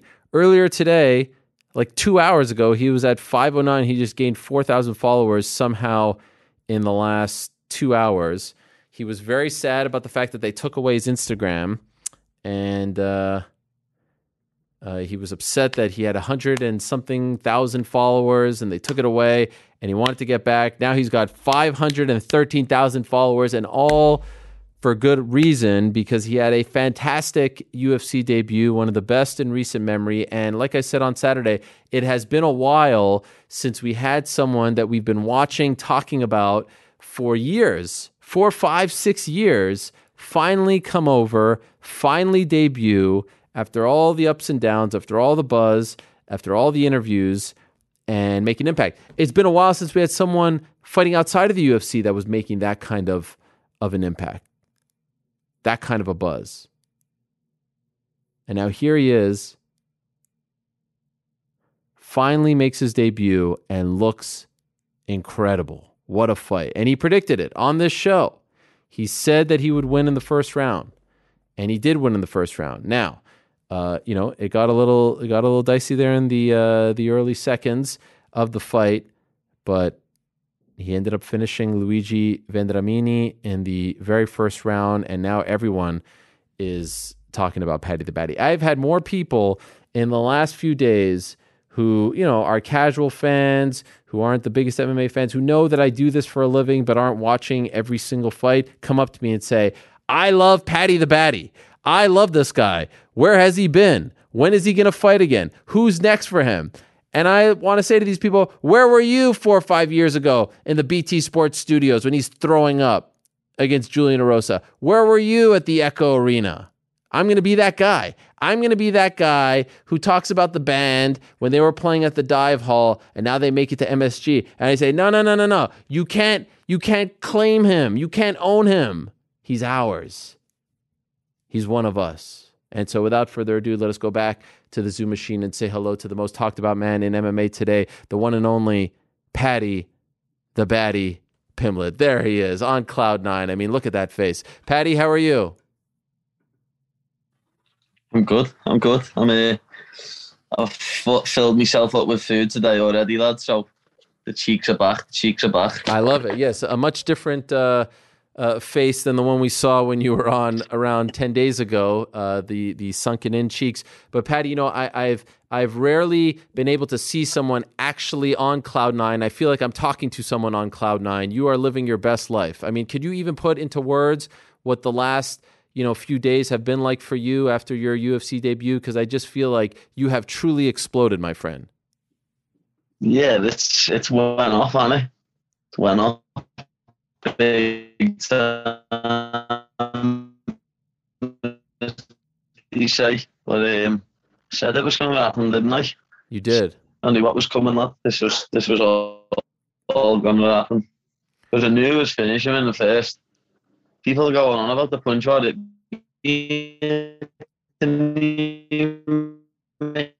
legs going on. I eat that shit. Um, so the, the the connection isn't great right now. It's kind of cutting out, and you're you're you're a highly anticipated guest on the show. Uh, are you on Wi-Fi, Pat? I know you're on vacation. I feel bad even bothering you, Paddy. You're taking some time out of your actual vacation for us. By this door, is that better? Let's see. Are you on Wi-Fi right now?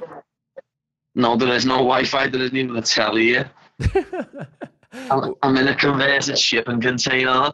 Is that true? A converted shipping container? Yeah. Where are Yeah. you?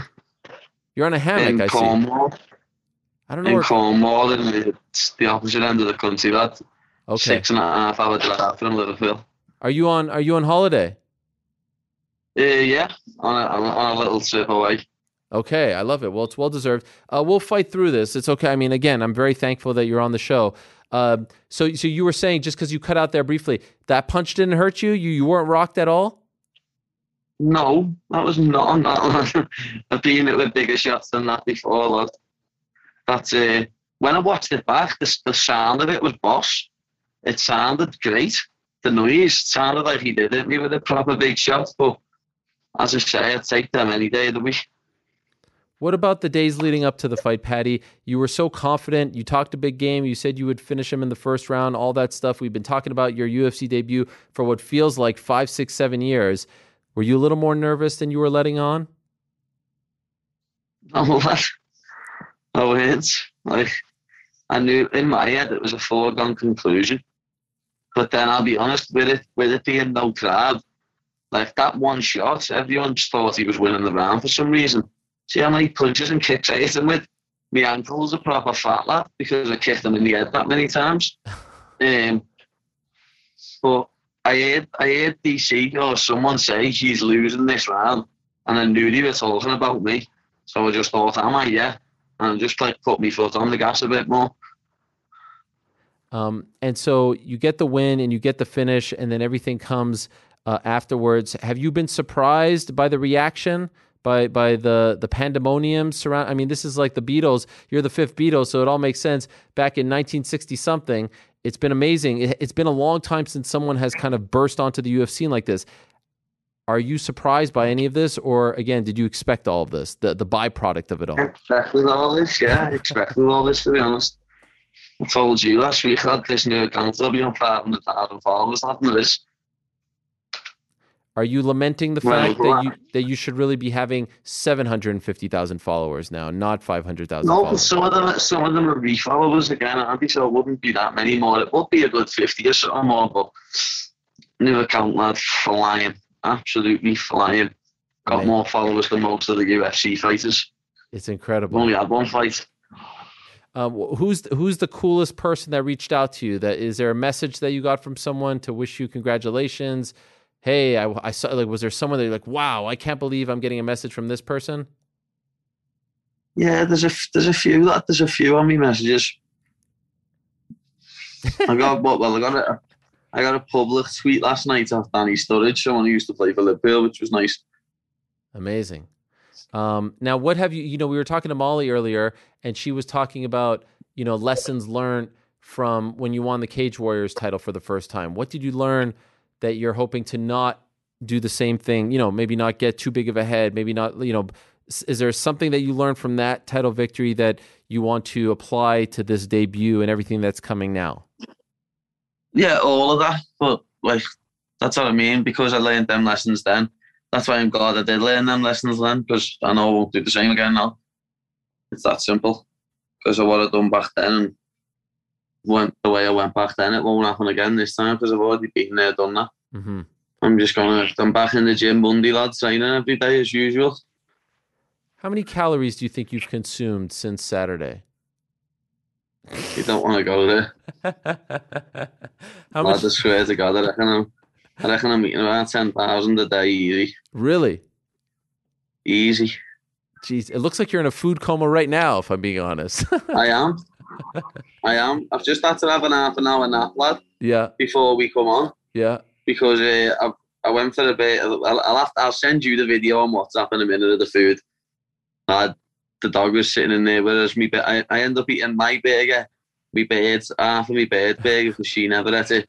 Most of the halloumi fries, and there was two portions of fries, and I got a milkshake to finish off, lad. Oh my gosh.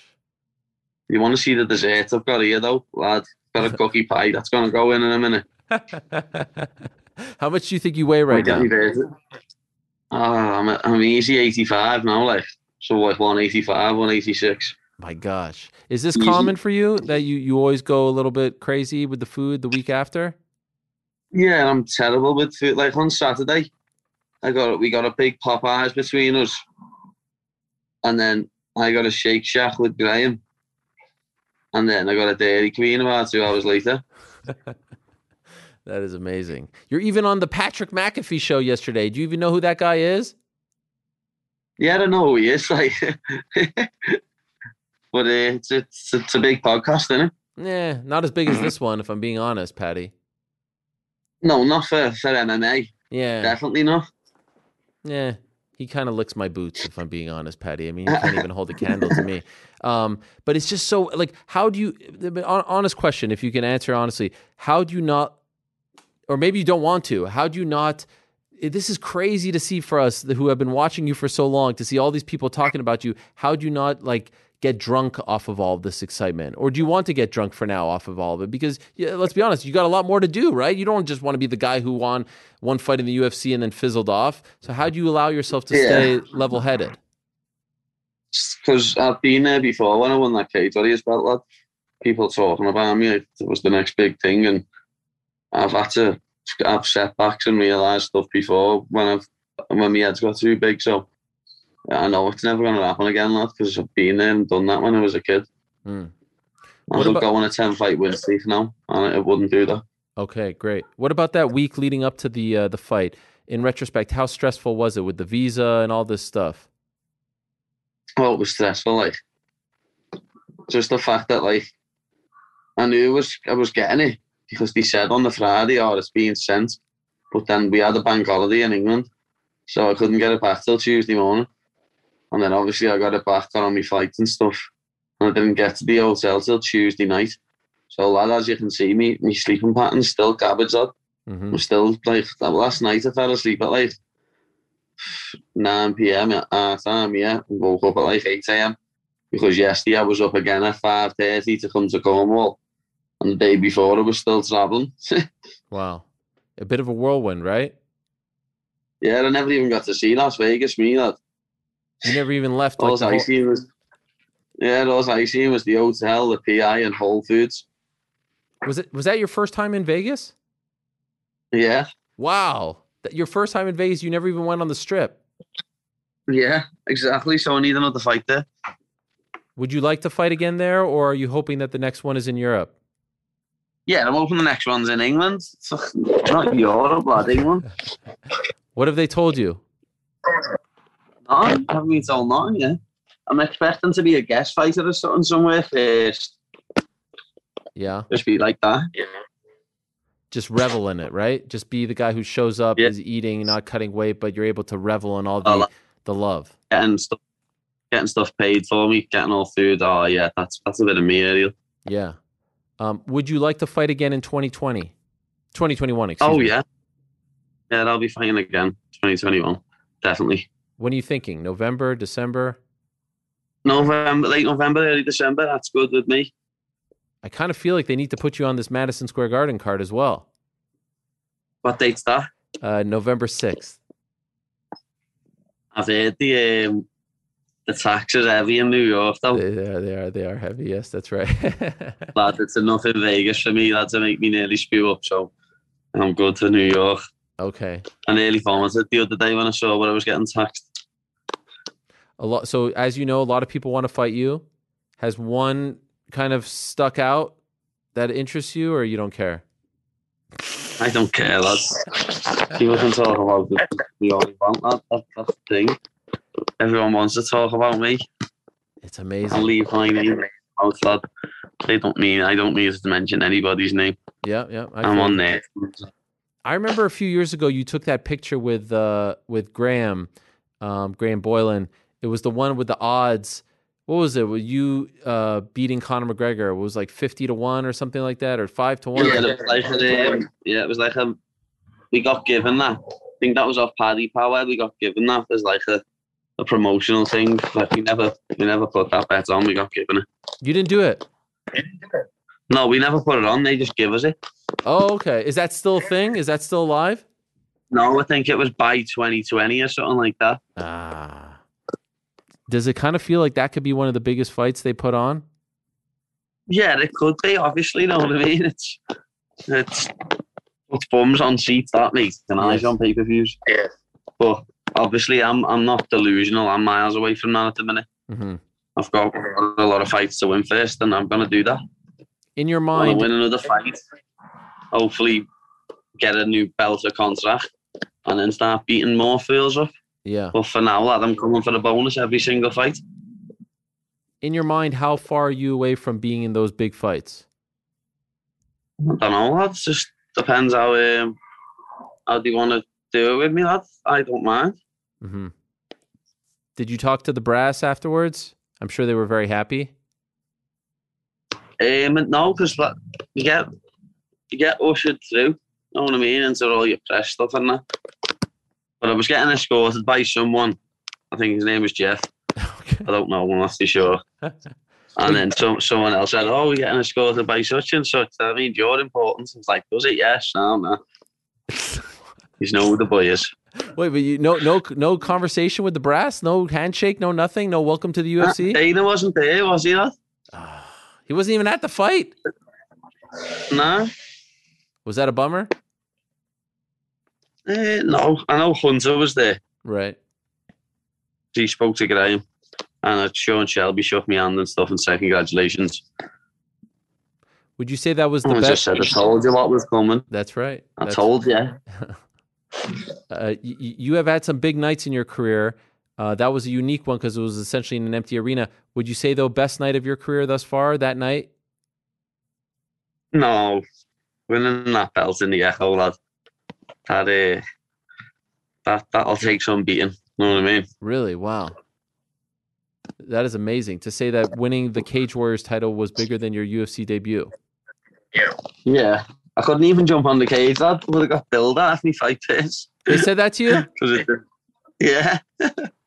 What about that Michael Bisping afterwards? You're like, oh wow, look at me, and he's like, well, you got rocked. I mean, come on, Mike. Why do you got to be such a negative Nancy? Right? Did you notice that?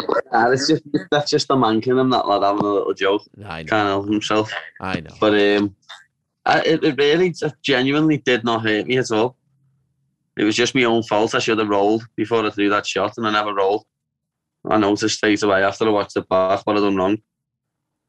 Because you were talking so I'm much. just, I'm, not, I'm more disappointed that he, he, he landed the takedown after it. Really? Yeah, Why are you more disappointed in that?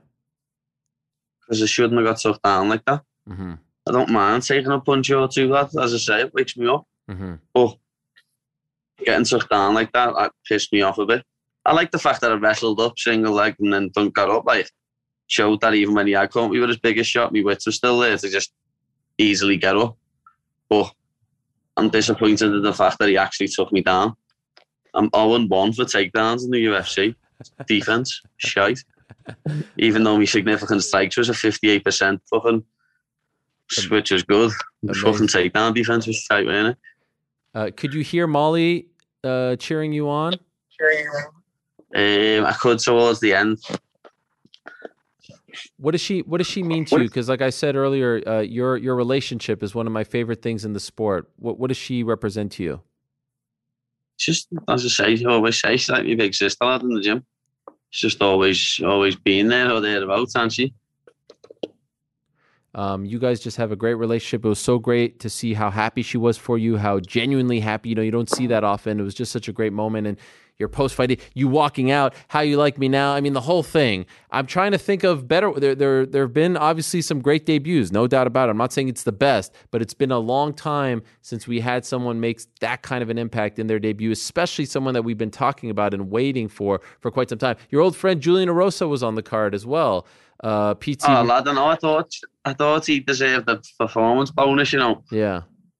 that was a good performance. That lad, I thought he deserved one. I thought that was half like.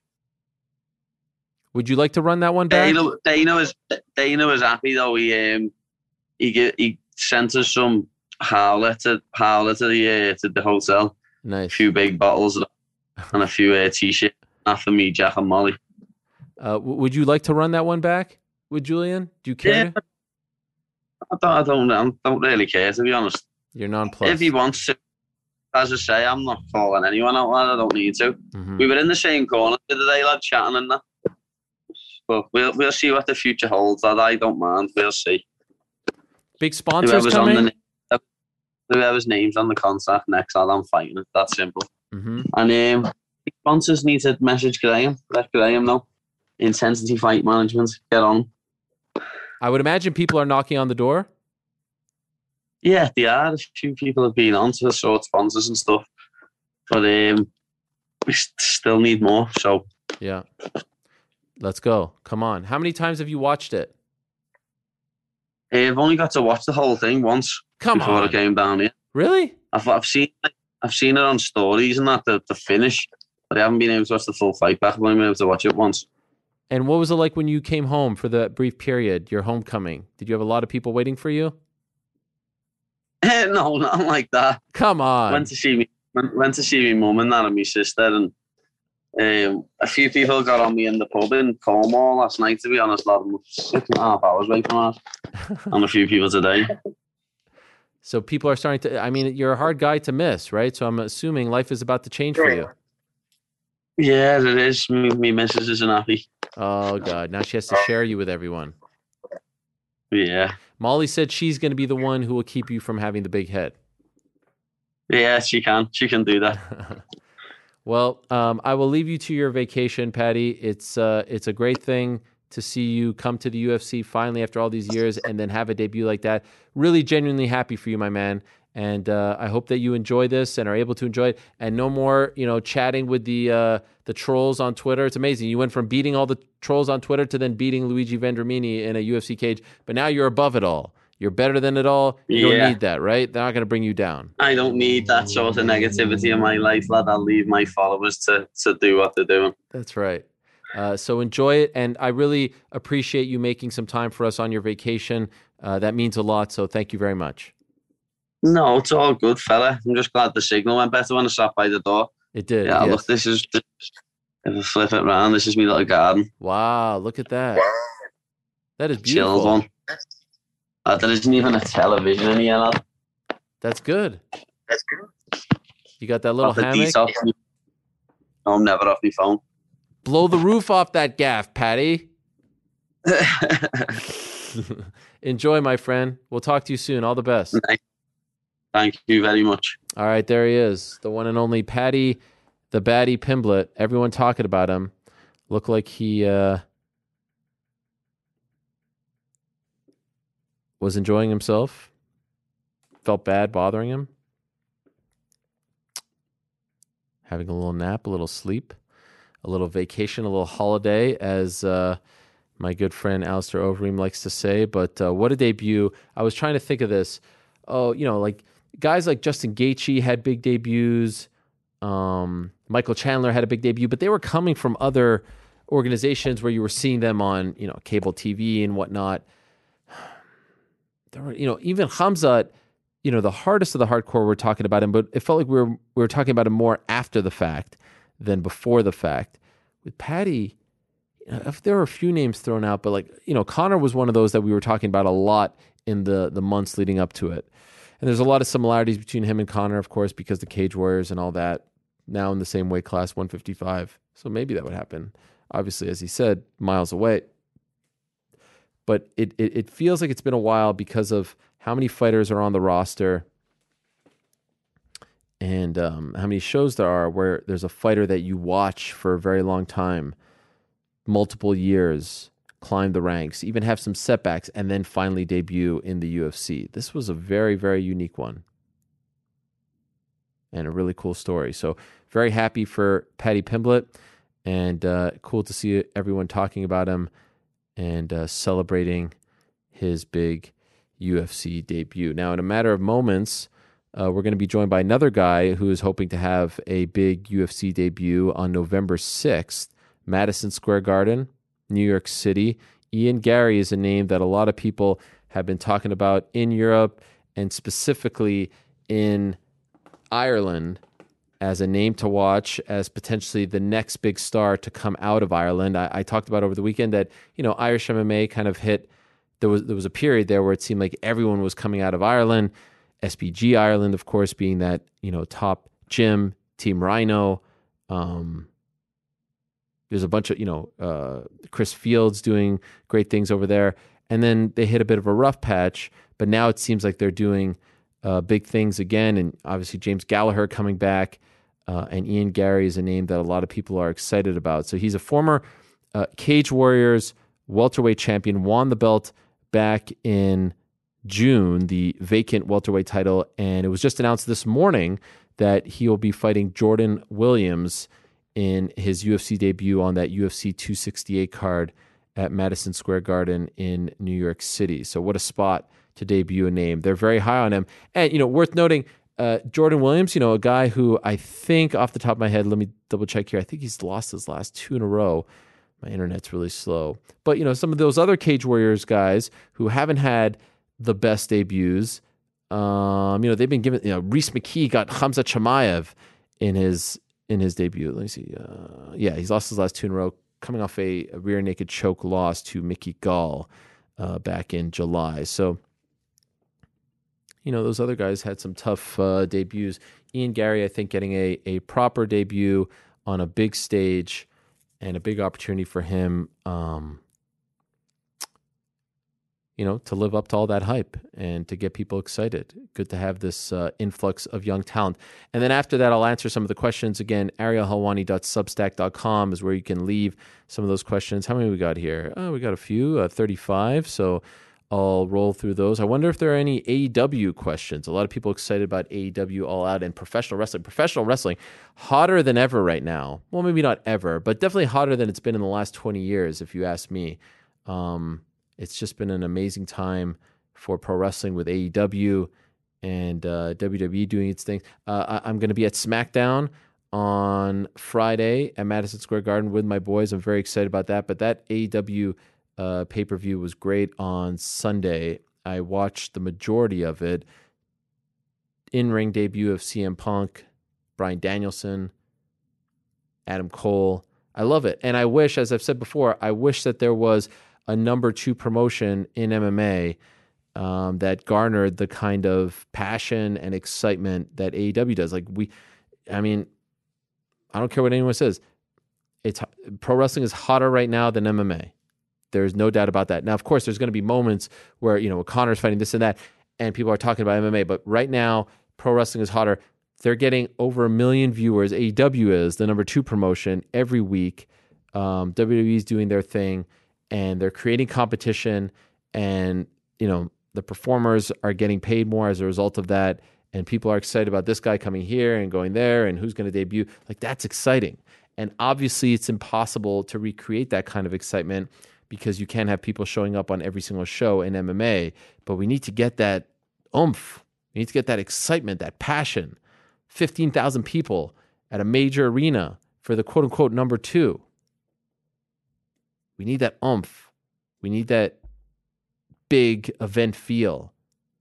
Um, and sometimes less is more. Sometimes just having less events. I don't know. All I'm saying is, I don't know how you can deny, and I know MMA fans get all worked up over this sort of thing, how you can deny the fact that right now pro wrestling is hotter than mixed martial arts. A lot to be excited about in MMA. Don't get me wrong. I'm not hating on it, but damn, is pro wrestling hot right now with AEW doing its thing. So uh, that was a fun pay per view. If anyone wants to ask me about that, go ahead. I can uh, dig a little deeper. And by the way, before we get to our last guest of the day, the aforementioned Ian Garry, I do want to uh, welcome another member to the team. We've just added the great Conner Burks, who uh, spells his name C O N N E R, which is somewhat ironic because uh, everyone misspells Conor McGregor's name that way. I, I did want to welcome him. He uh, just joined us officially, I guess today, maybe not today, maybe a couple days ago, but first show uh, as him, uh, you know, with him being a part of the team. And uh, the team is really coming together. It's great to have everyone on board on that side of the wall over there. Someone was asking me recently, like, who are you talking to? There's no one in this room with me, but I like to pretend that like I'm talking to the team over there on the other side of the wall. Um, anyway, great to have him a big MMA fan, knows a lot about the world of gambling. And so you'll be hearing from Conner in the coming shows and weeks. Um, and I'm looking forward to that very much. So, welcome to the team.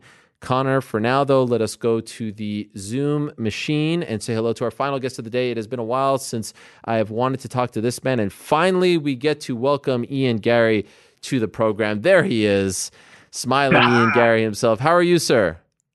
How are we? How are you, Ariel? It's a uh, pleasure. It is a pleasure. It is my pleasure, my friend. And like I said, I've been wanting to talk to you for quite some time. I was waiting for the day your UFC debut got announced to have you on the show. And wouldn't you know it, the stars have aligned for us, my friend. Congratulations, Ian. Appreciate it. Thank you. Yeah, no, it's exciting. Um, it's been a while, obviously.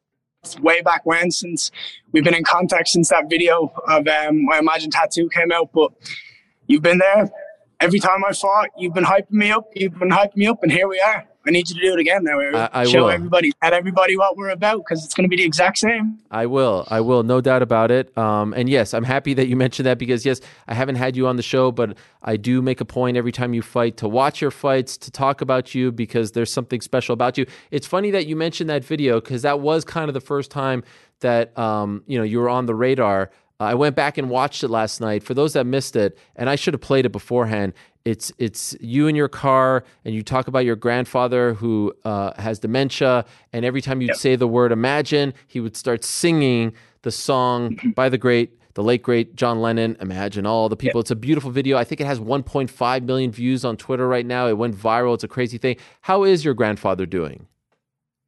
Great, great. So um, he's just obviously with dementia, it gets progressively worse as time goes on. So unfortunately, he was uh, moved into a home because it, it gets hard on family and everyone's trying to look after him. So he's in a home, but he's great. He's in he's in high hopes and he's he's enjoying his life, and that's all that matters. And obviously, it's a horrible um, issue the fact that he goes through that and he loses his memory, but he's good. He's happy. That's all that matters at the end of the day. But he still knows all the words to it, so Amazing. he's good. So when, when if you like if you were in his presence today and you said the word imagine, he would still sing it? Oh yeah, that imagine him Devil Woman. He'd sing them. That's yeah, he has his little his little dance that he does, and he just kind of Devil Woman. He loves That's- it. He likes it. They're just his favorite songs. Yeah. So no, he's everything's well. Is that a common thing for people who have dementia?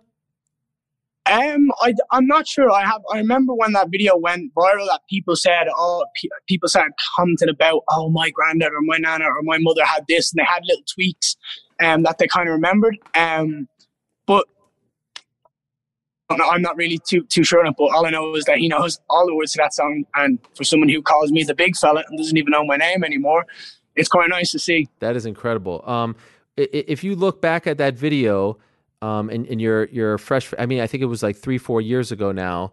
You're a young kid, right? What, what, when was that? Three years?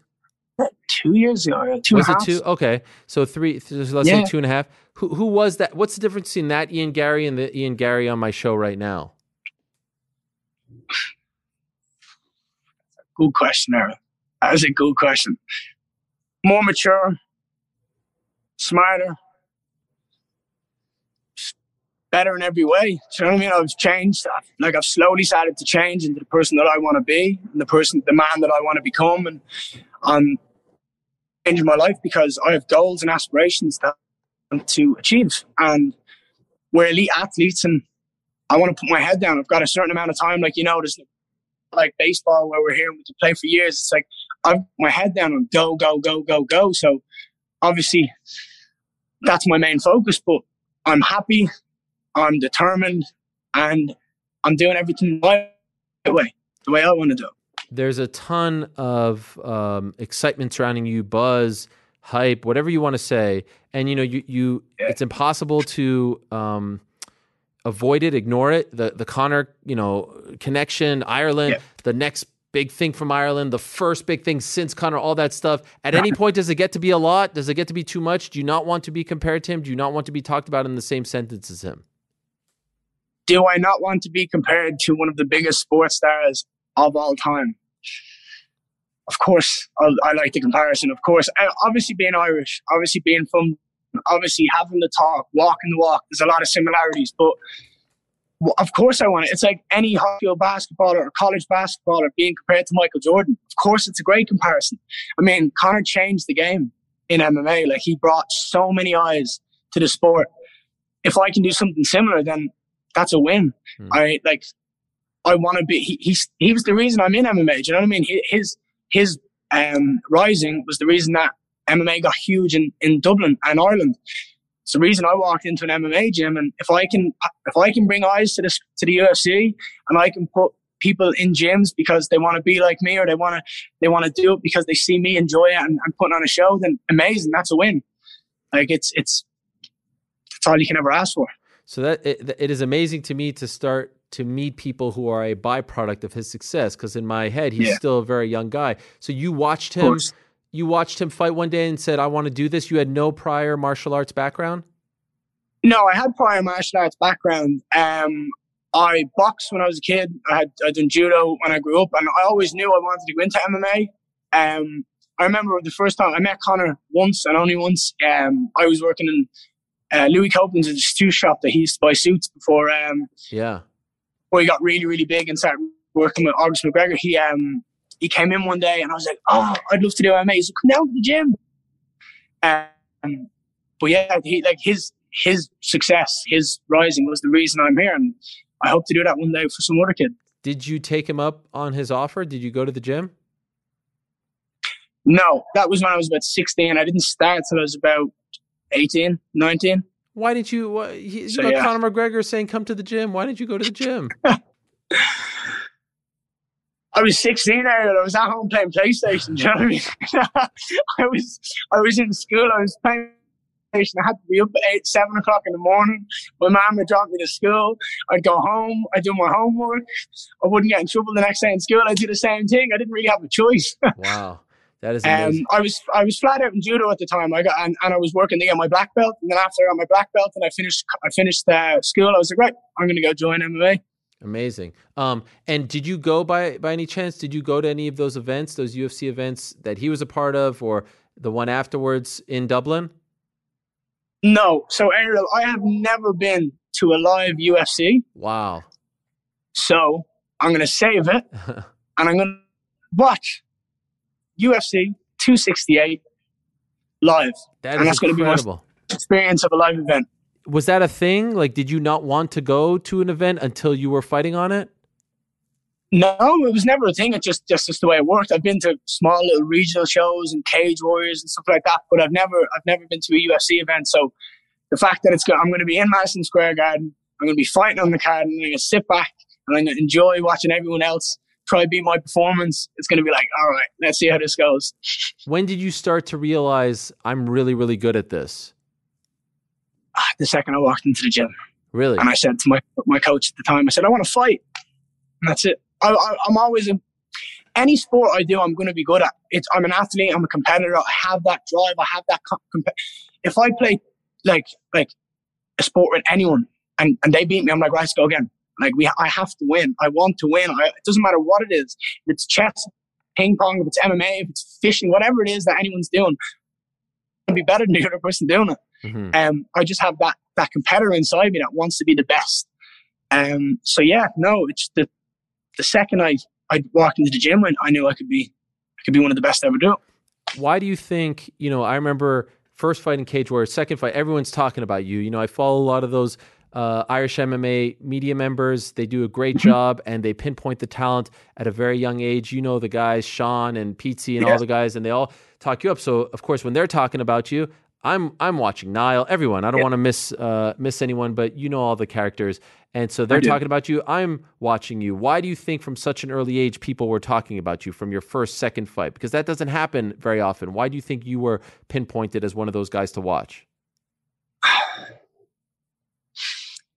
I think it's evident that I can talk to talk and I can walk the walk. I mean, you started watching me on my second pro fight. You don't watch everybody's second profile. You don't follow everyone's career. There's a reason. I'm I'm interested. Do you know what I mean? I talk to talk, I walk to walk, I back it up. My fights are fun. They're energetic. When I get on the mic, it's the same. I, I, I speak the truth and I and I have fun. That's the most important thing. Is no matter what I do, I have fun. When I'm on the mic, when I'm in the gym, when I'm in the fight, I have the time of my life. It's what I love to do.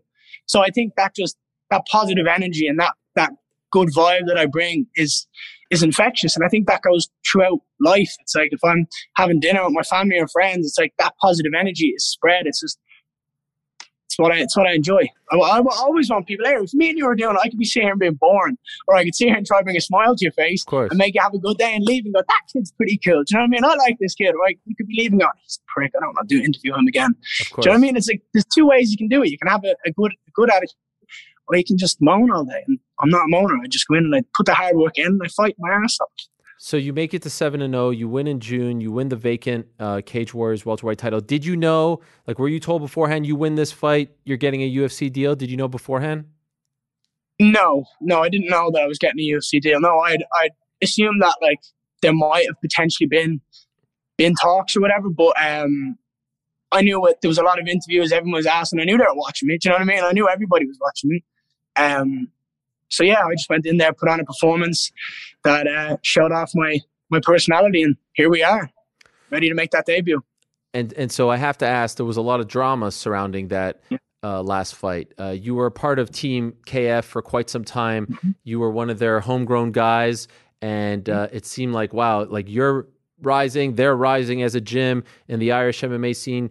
Chris Fields doing a great job, the whole team doing a great job, and then all of a sudden, the week of the fight, we find out you're not with them anymore.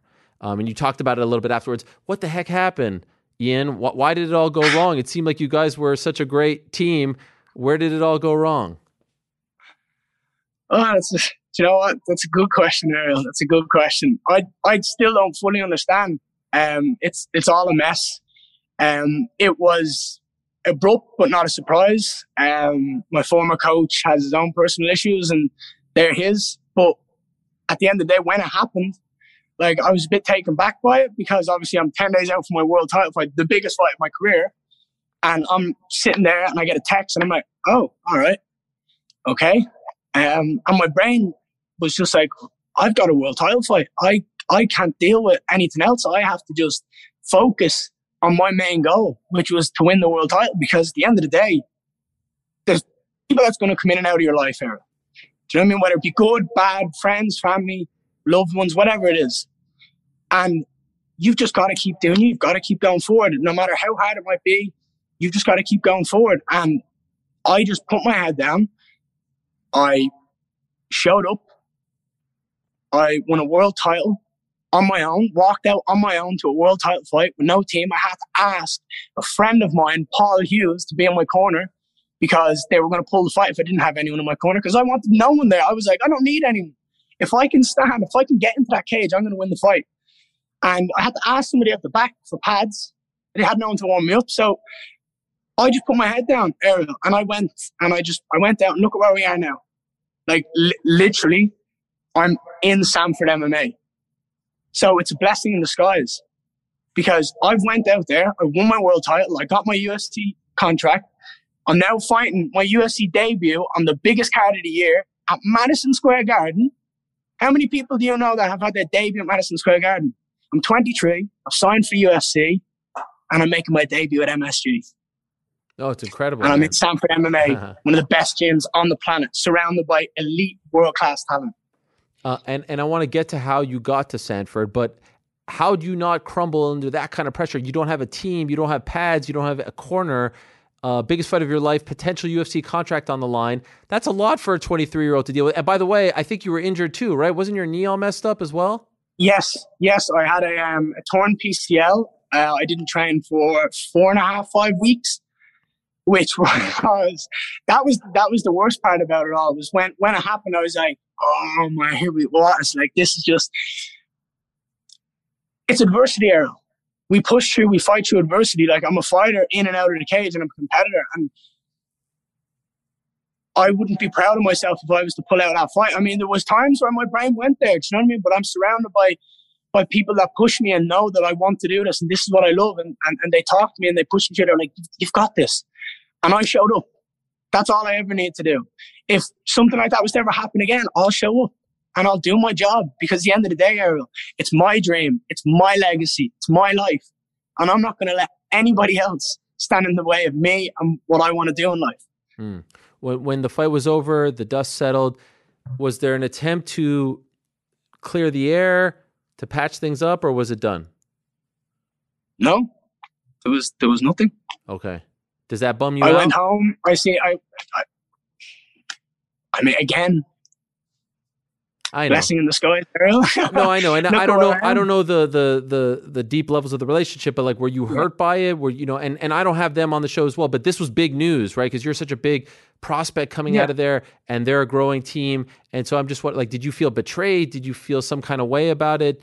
That that you maybe thought like, what, what how did this all go wrong? Maybe we should try to fix this, or maybe you just wanted nothing to do with them.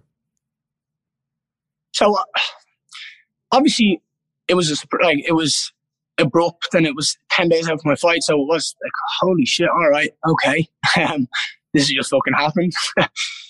but I honestly, Errol, I really didn't. I, I didn't spend any any any time or effort to, to to dwell on it and think about it. I had one one goal in mind, and that was to win the title because I know it's my life, my career, and if I was to exhaust any energy on that on that topic, it, it would take away from my mindset and my fighting.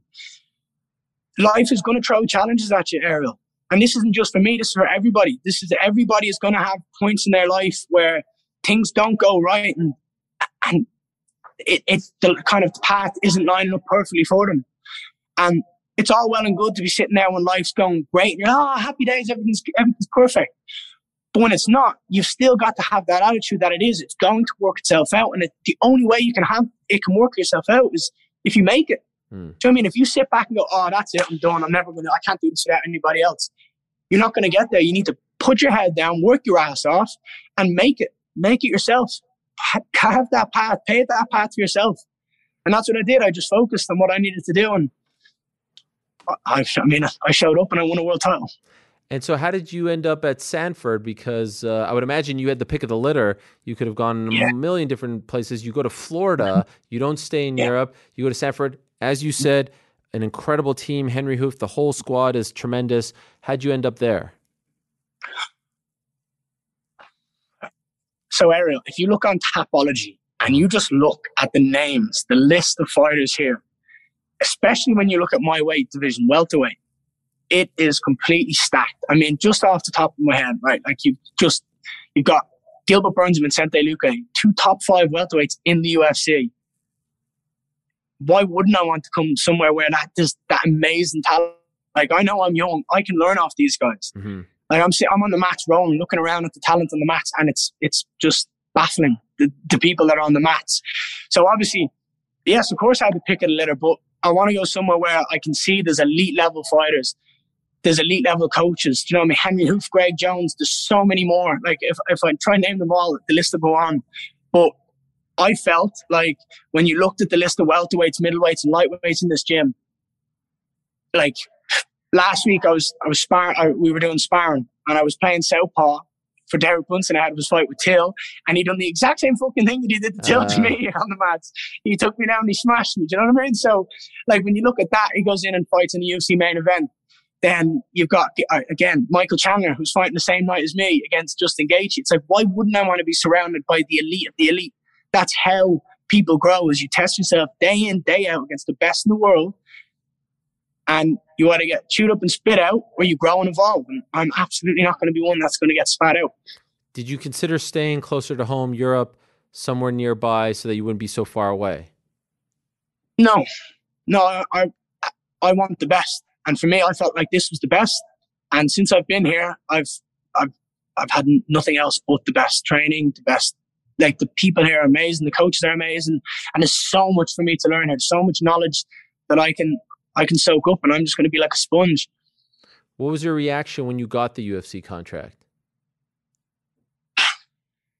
I was sat in an airport in a wheelchair um, when I got um, when I got an email, and I was sat there and I was had a coffee, and I got an email saying, um, "What's the best email for your UFC contract to be sent to?" And I was just sat there in a wheelchair, and I kind of put my heart on my hands.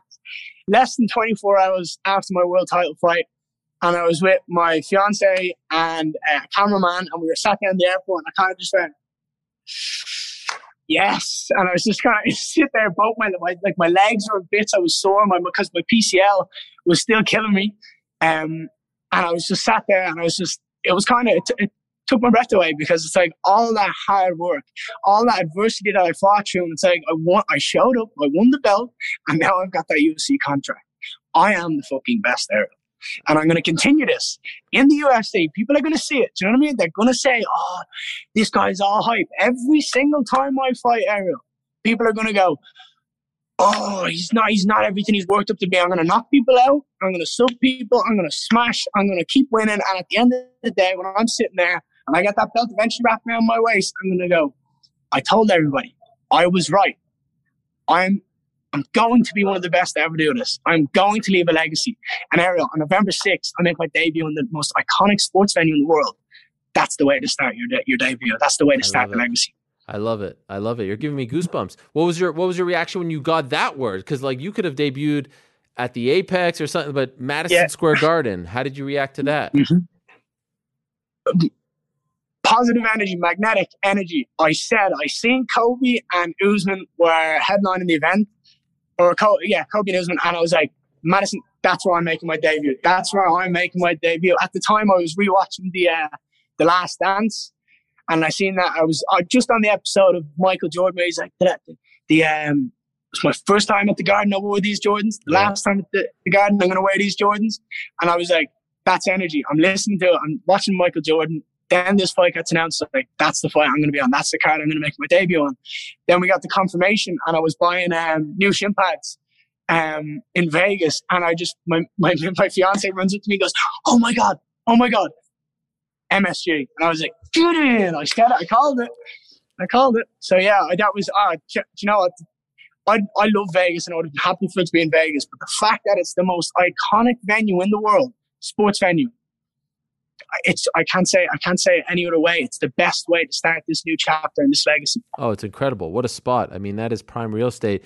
Uh, you just said something that will disappoint a lot of people. And I was wondering, because I was like, is that the right hand or is that the left hand? Your fiance, so you do have a ring on your finger over there, right? Uh, it's Yeah. yeah. So you're you're engaged? Yeah, yeah, I am. Yeah. 23 UFC engaged? When did that happen? And I went, did it happen? I mean, life's life's gone pretty fucking fast there you know, Yes. the last couple of months. um, it's been pretty crazy. Um, yeah, like even saying, ah, just yeah, just before my um, just before my world title fight. Wow. Yeah. Uh, Yeah. I mean, she's amazing. You know what I mean? Like she's she's part of the reason I showed up to that event. Like one hundred percent. Like there was, I was sat at home. We were sat in our apartment, and I was like, "Look, maybe I don't think this is the smartest thing to do. Like I have just lost my team. I have got a torn PCL. I haven't trained.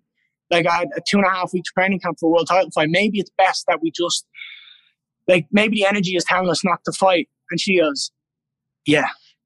and she told me to grab my wallet because in my wallet I have this little thing that we got when we went out on a date one night, and it was a from a, a fortune cookie.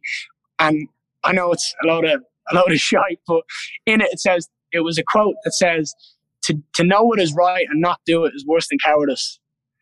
And I saved it because it was a special night where we went out on a date, and she, like, she goes, "Get you all," and I pulled that out, and I was like, "Oh, fuck you!" I was sitting there going, "Oh, you know exactly," and that was it. Ever since that that moment, head was down, and yeah, she's amazing. and I'm lucky to have her by my side. She works harder than anyone I know, and she motivates me, so she inspires me.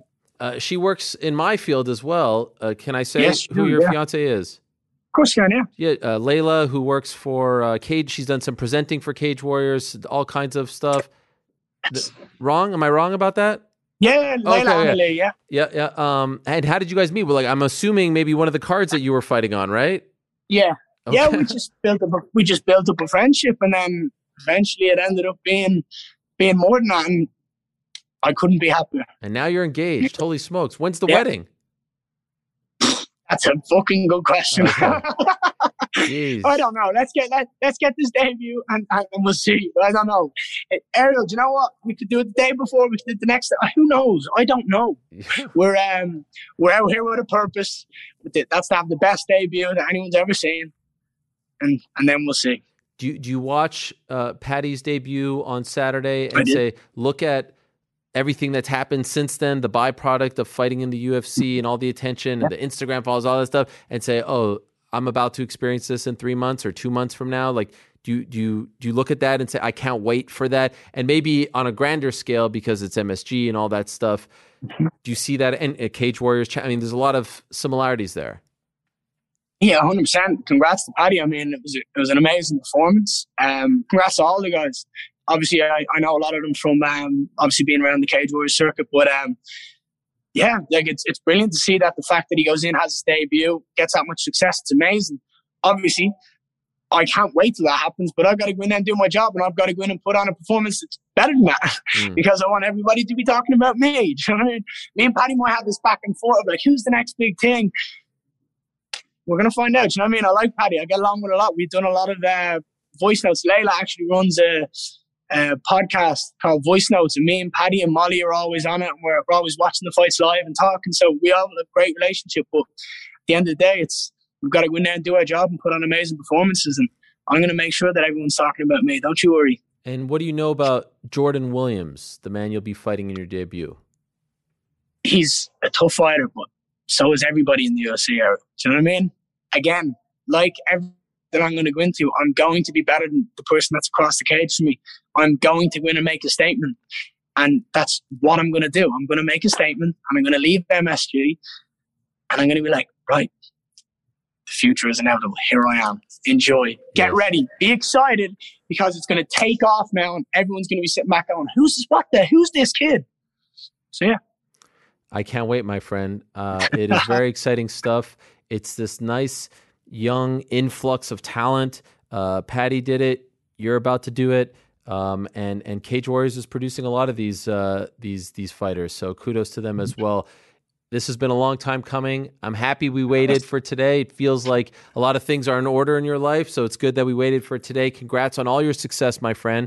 Uh, my best to your family. Congrats on the move to Sanford. Congrats on the engagement, the UFC contract, the debut. Holy smokes, a lot to be excited about. I'm sure on November 6th, you'll be excited about a hell of a lot more as well. So good luck in training. Great to meet you this way for the first time. And thanks for doing this. And I hope to do it again soon. Ariel, I appreciate it. I appreciate all your support over the years. It's going to keep rolling. We're going to keep this hype train going. We're going to show everybody who the future is. But I appreciate your time. Thank you. And I, hey, look, I'll be back after I win knockout at night on, the, on I look November forward 6th. to it. Don't you worry. I look forward Don't November 8th. We'll have you back on. I look forward to it, my friend. All the best to you, Ian. Take care. Thank you. Take care. It's a pleasure. All right, there he is. Ian Garry, remember that name. Uh, you have these uh, debuts on this show. Of course, the one that everyone has always talked about time and again has been, uh, you know, Conor's debut with the uh, the blueberries, uh, without a pot to piss in, and you get you get a feeling that you know you watch a debut like that on this show, and maybe we'll be talking about him in the same light in a few years' time. Paddy had a similar debut, if memory serves me correct. So great to have him on finally. Um, and shout out to all those, you know, Irish MMA media members who do such a great job. I don't know if any region in the world has talent. And, and, you know what? Maybe maybe i'm i'm i'm wrong for saying this because obviously i don't speak every language. So you know i don't speak portuguese read portuguese. Uh, but man irish mma media does a great job and uh, they're the ones who you know put me on to the likes of uh, ian Garry. speaking of one of the very best great transition here i didn't even plan this uh, want to give a shout out to my good friend the brazilian beast Guilherme Cruz. My internet here is just so bad today. Like I'm clicking on, I, I might as well just go on my phone here. Um, just nothing even. I don't know what. It's probably my computer acting all crazy. Here it is. Guilherme Cruz just launched his own um, podcast that's in Portuguese, and I'm going to butcher the name. Maybe he can spell it out for me. Trocação, Trocação Trocação Franca, Trocação Franca podcast. It's basically his uh, his own podcast uh, with a, with a spotlight on Brazilian MMA, and I do believe uh, it's out. And I do believe his first uh, guest is the one and only Anderson Silva, who's returning to action this Saturday against Tito Ortiz. Trocação, Trocação, São. I think it's São. Franca. Hermes Franca? I don't think so. Brazilian MMA is tremendous as well. I do this every time. Every time I try to give someone props, I start to get all. Oh, he's writing to me now. I start to get all nervous that I'm leaving someone else out. This happened a couple weeks ago when I was talking about, you know, American MMA media or just general English MMA media. I was like, oh, I forgot about that person and that person and that person. And now they're going to hate me. Now they're going to hate me. Now they're. Uh, okay. He said, hey, he said I did it right. And I'm guessing you could get it wherever you get your podcast. So Trocação, if you're interested. Uh, Guilherme is one of the OGs of the MMA fighting team, still kicking it, still the Brazilian beast. Uh, so check it out if you are so inclined. Now, yeah, thank you. Thank you. Tell me not to do it. I, I, I, I, mess up every time. All right, time now for everyone's favorite segment of the week. It is time for On the Nose. Da da da da da da da da da da da da da da da da da da da da da da da da da da da. On the nose, the segment where I answer some of your questions before we say goodbye. ArielHelwani.substack.com. And boy, did this segment get a lot of love last week. I mean, holy smokes. Shout out to Jedi Goodman, uh, who doesn't work for me, who I've never actually met. I've never actually met him, but uh, wow, what a loyal what a loyal uh, friend he is. I consider him a great friend. Um, and yeah, whoo, this segment took on a life of its own. Let me tell you.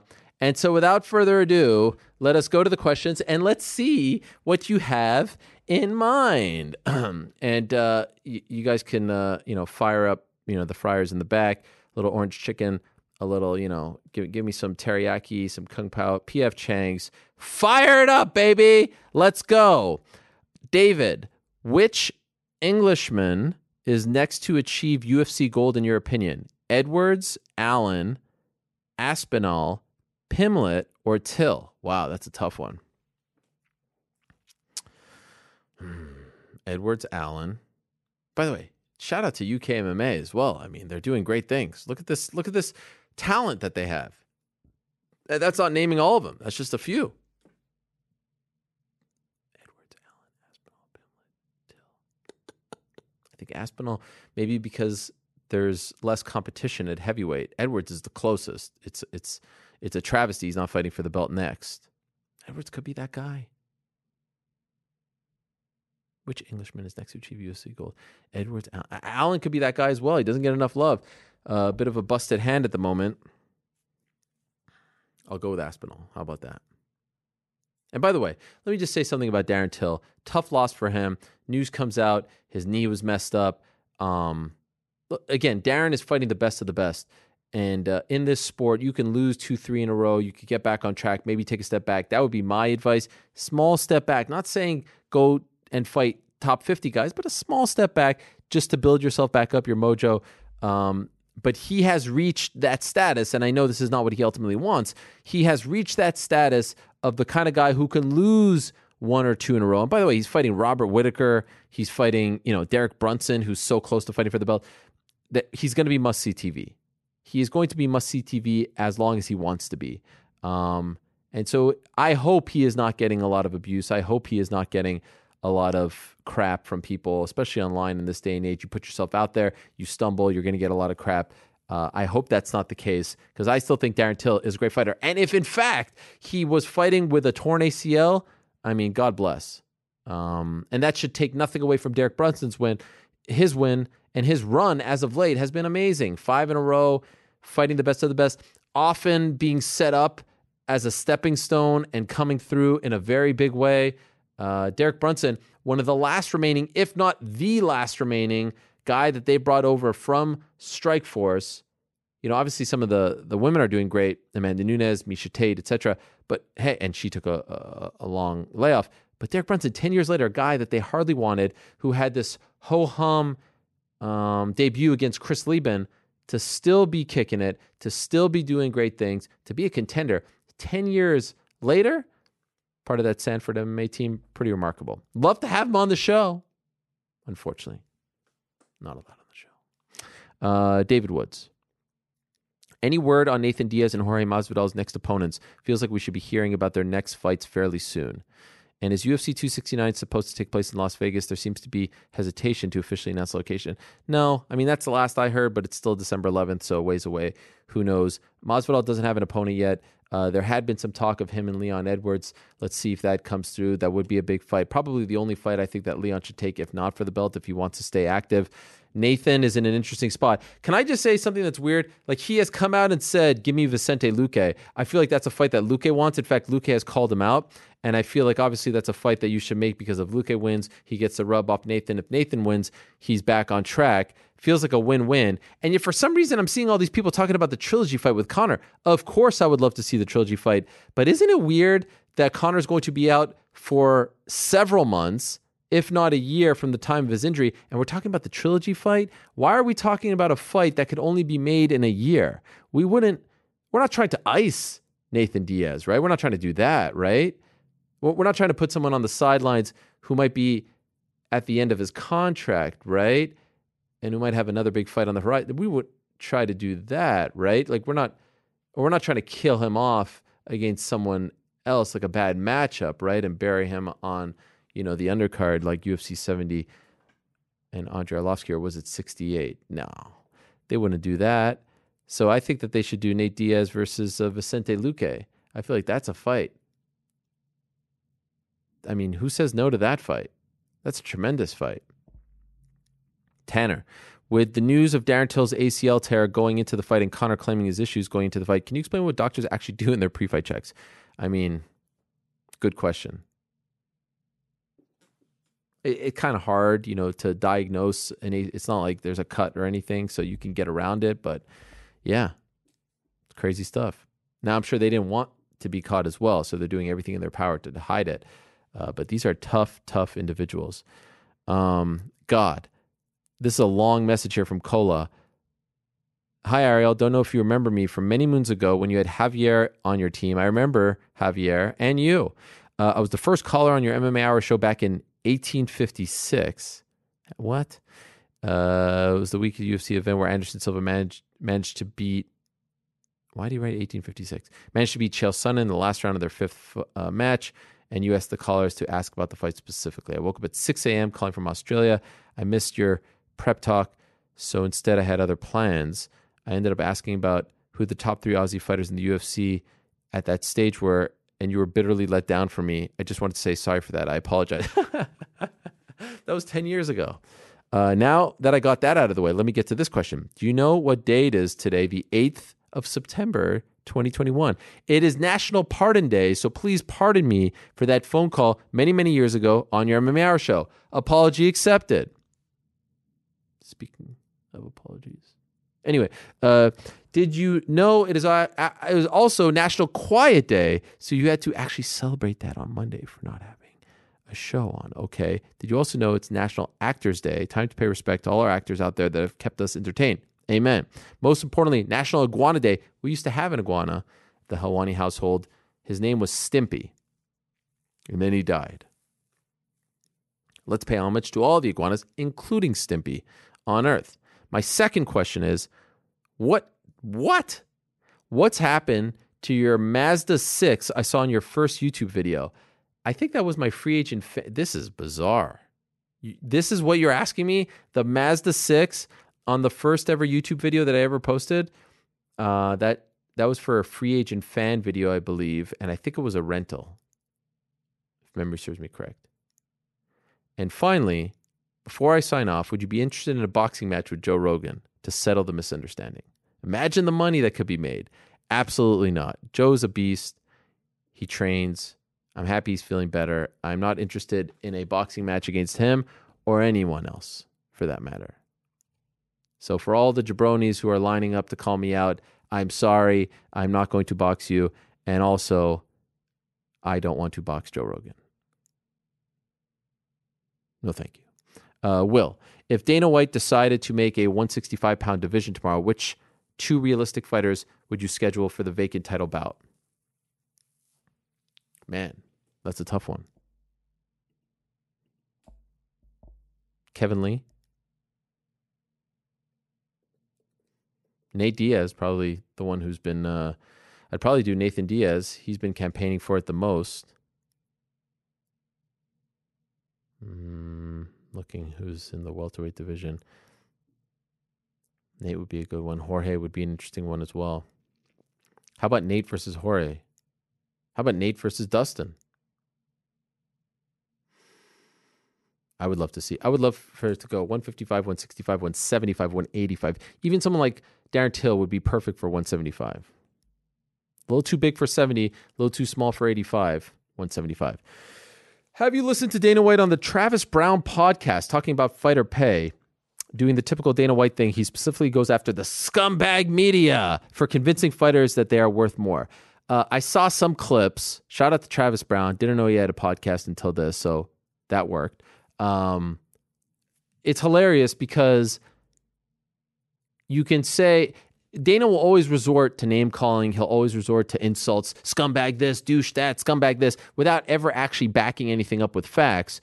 Here's the bottom line it's not the media who's talking about this now, it's the actual fighters on ESPN in the in ring interview. Uh, We've come a long way from people like me having to ask about it to now they're just offering it up. Or you see the reaction to a 50K bonus and all that stuff. So the media might be talking about it, but it's often now after the fact that these fighters are willingly bringing it up. And I give them a lot of props because they could get in trouble for bringing it up. So, you know, Jared Cannonier brought that up on his own. A lot of other fighters recently have brought it up on their own. Um, obviously, Jake Paul is talking about it, but this time we're not at fault. Now, we may be writing about it, talking about it, but we're not the ones prying this stuff out of them. And we're also, by the way, talking to the guys who are saying they're happy too. Who was on recently? Kevin Holland on recently. Happy clip. So it's very easy to to point when the media are doing things that you're not happy about. But the truth is, this is all just about covering the sport. There's no difference in covering this than in covering uh, Ben Simmons wants out of Philly or Damian Lillard wants a new contract. This is this has always been the issue. The issue has always been if you're not talking about the next fight, which by the way, we've now had a three hour show talking to Ian, Garry, and Paddy, but like nothing negative, nothing bad. But you say one little thing, one two minute clip about fighter pay because you want the fighters to make more money or be happy or are reacting to something they said about pay, and holy smokes, you're the worst person walking the face of the earth. You're a scumbag. You're a douche. That's not how this works. That's not how media works. 99.9% of it is positive. It's always been positive. It's always been shining a positive light on the fighters and the sport and the UFC and the brand. But there's going to be some other things that you got to talk about. That's just the cost of covering a sport. That's the cost of being media. That's the cost of this whole thing that we're doing. It happens in the NBA, the NFL. Cam Newton gets cut, and this and that, and salary cap, and uh, like that's just sports. It's not personal. It's sports. Now, maybe may be pers- personal to the fighters who want to get paid more, but for us, it's not personal. So But then it always goes. Per, it's always personal on their end. Scumbag, scumbag, bad people, bad people. They're the ones talking about it. We're the ones reacting to it or writing about what they're talking about. Why is it our fault? Easy to blame us. Not our fault. As a proud Canadian, this is from Jake. Do you love Tim Hortons? Yes, I do. Um, if so, favorite item? Coffee's great. Timbits. Uh, from Simon. Any idea when we'll see Kron Gracie fighting again? Yeah, that's been a weird one. Haven't heard much from Kron. Hard guy to reach. I'll look into it. Uh, much love from Australia from Marty. Are you still playing around with the Twitter Spaces thing? They were a good crack up between prelims on a main card. Um, and main card on a main card. Uh, no, I'm not doing Twitter Spaces. I'm doing Spotify Green Room. Check it out. Friday and Saturday. We're back on Friday. P.S. Congrats on the new Weatherman job. And so there it is. There's the first entry. What an interesting. I mean, thank you. I appreciate that. Thank you very much for the uh, the congratulations. I don't get that one, and so I know a lot of you now want to hear my take on uh, Brendan's segment about me yesterday. I think it was. Um, and yes, of course I saw it. I don't play the certain type of game that he plays where he pretends like he doesn't see things and then he's like, "Oh, I don't run my social media. Oh, I didn't see this. Oh, I heard this." No. No, we know you run your social media. We know you see everything. We know that you're aware of everything and are just kind of playing it up and that's fine. I guess it's a good gimmick. I don't get the Weatherman thing. I honestly don't. In fact, that was the first time I heard about it. Um I, I, I, is it an insult? Does it mean like we're sometimes right, sometimes wrong? I mean, it would be somewhat ironic considering the source. Sometimes right, sometimes wrong. Uh, I, I like to pride myself on being always right. Um, so I don't get that one, and obviously that's not what I'm mad about because I didn't bring that up yesterday, and I'm not even mad. And so I'll go back to the previous point that I made at the top of the show. I knew he was never going to apologize. I know that wasn't even a sincere apology that I got on text it's because I tweeted about it on a Wednesday several days later, and there was a code word in there about a Reddit page that love him dearly, and then only afterwards, 12 hours later, did I get the quote unquote apology. And then I said, "All right, are you going to do this publicly because you you know, said some lies about me publicly, so it seems like the natural place." Of course I knew he wasn't going to come back and be as sincere as he was on this text on camera. He can't do that. And so the, the funniest thing about the whole thing is I'm watching this segment. He doesn't even bring it up. His boy Bryan brings, brings it up, who continues to say, Ariel's so sensitive, Ariel's so sensitive, Ariel's so sensitive, Ariel's so sensitive. Newsflash for Bryan, who I've never met before other than the time that he's been on this podcast. What makes you think I'm so sensitive? Is it because I'm annoyed that for the for the past like five, six years, you guys keep saying these lies about me and I've never even responded once? Let me ask you this because he kept saying on the show, we're in different lanes. Almost like he's, you know, he's above. He's in a different lane. He's doing other things, right? He's, you know, he's a comedian. He's a podcaster. He's got all these shows. He's doing great. Let me ask you this for those that watch both shows. How many times have you heard me talk about his show, him on this show, or any other show that I've ever done? The ESPN shows, DC, Chael, MMA Hour. How many times have you heard me react to anything that has ever been said on this show from his show? How many times have you heard me talk about the state of his career? How many times have you heard me say, Oh, I saw something on that show? Let me talk about this on my show. How many times? I'm going to guess zero. There might, maybe, I'm going to say, to be fair, maybe once. I think wholeheartedly zero. Now, let me ask you, how many times does he talk about me? How many times has he reacted to something that's going on in my life? My job situation, right? The behind the scenes. Let me tell you how it really is behind the scenes.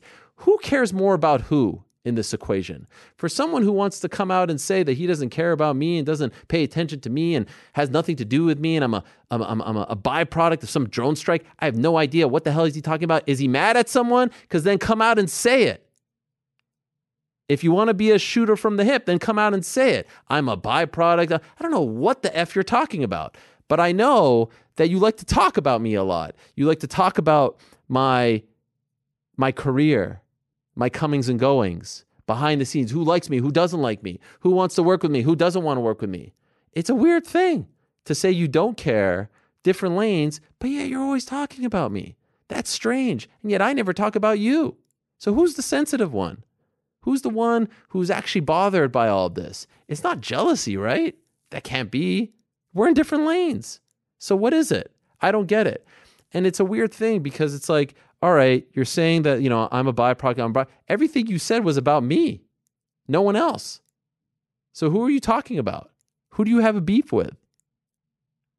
Why are you always talking about me? That's the part that I don't understand. And so, so even afterwards, like after I was on McAfee, you know, I, I, I got a text, hey man, uh, you know, I don't want a war. You don't want a war, right? And I'm like, no, you very nice on text, pleasant on text. But then when we get to the show, it's stammering, it's it's having your friend set it up, it's taking little pot shots. So which one is it? Who's the real Brendan? That's what I want to know. Who's the real guy? I remember when I was removed from the Showtime gig for Mayweather McGregor. I remember when that happened. And you were very kind to me. You came up to me in the hotel in Toronto. I remember that vividly. And you said how how messed up it was and all this stuff. And then I remember your show the following week and how you took some shots and how you said we did kind of the same thing. You didn't really understand why I was there. And I was like, wow, that's not the same tone. That's totally different than when I heard at the at the hotel. So you're not two faced, right? Like you're not playing an act here and then on your show playing a different act, right? Which is the real guy. I keep a 100 here. It's Helwani all day, every day. Same guy. You could say all you want about me being an instigator, a potster. You could call me sensitive. You could do this and that. But I'm the same dude. And you know what's funny? After I had that little rant last week, let's play this game now. How many people reached out to you when you said I was tough to work with? How many people reached out to you privately and said, Oh, I've had some bad experiences with that guy? Because I could tell you how many people reached out to me after I had to say a few things last week. That's weird, right? So, again, like the great Dennis Green once said, they are who we thought they were. You are, you guys are who I thought you were. You're going to sit there and be he's the best, he's the this, he's the that, but then pot shot, pot shot, pot shot. And, and what was that part that you took out? What was that part? You want to beat me up? You're, we're gonna we're gonna we're gonna go to the lowest common denominator. You're you know you're a comedian now. You're a pot. You got a great gig. You want to beat me up? The guy with the glasses, the guy with the suit. That's what we're resorting to. Something, by the way, that some of the toughest human beings that I've had on this show, who sometimes don't like me, have never resorted to. But that is that the part that they took out, threatening me. You want me to come to LA? You, should we do some some bench presses? What should we do? Should we do some push-ups? What, what, what were you implying there? I don't know. I don't know what all this is about. I'm sure in a while I'll get a text, "Hey, bro, I don't want to fight."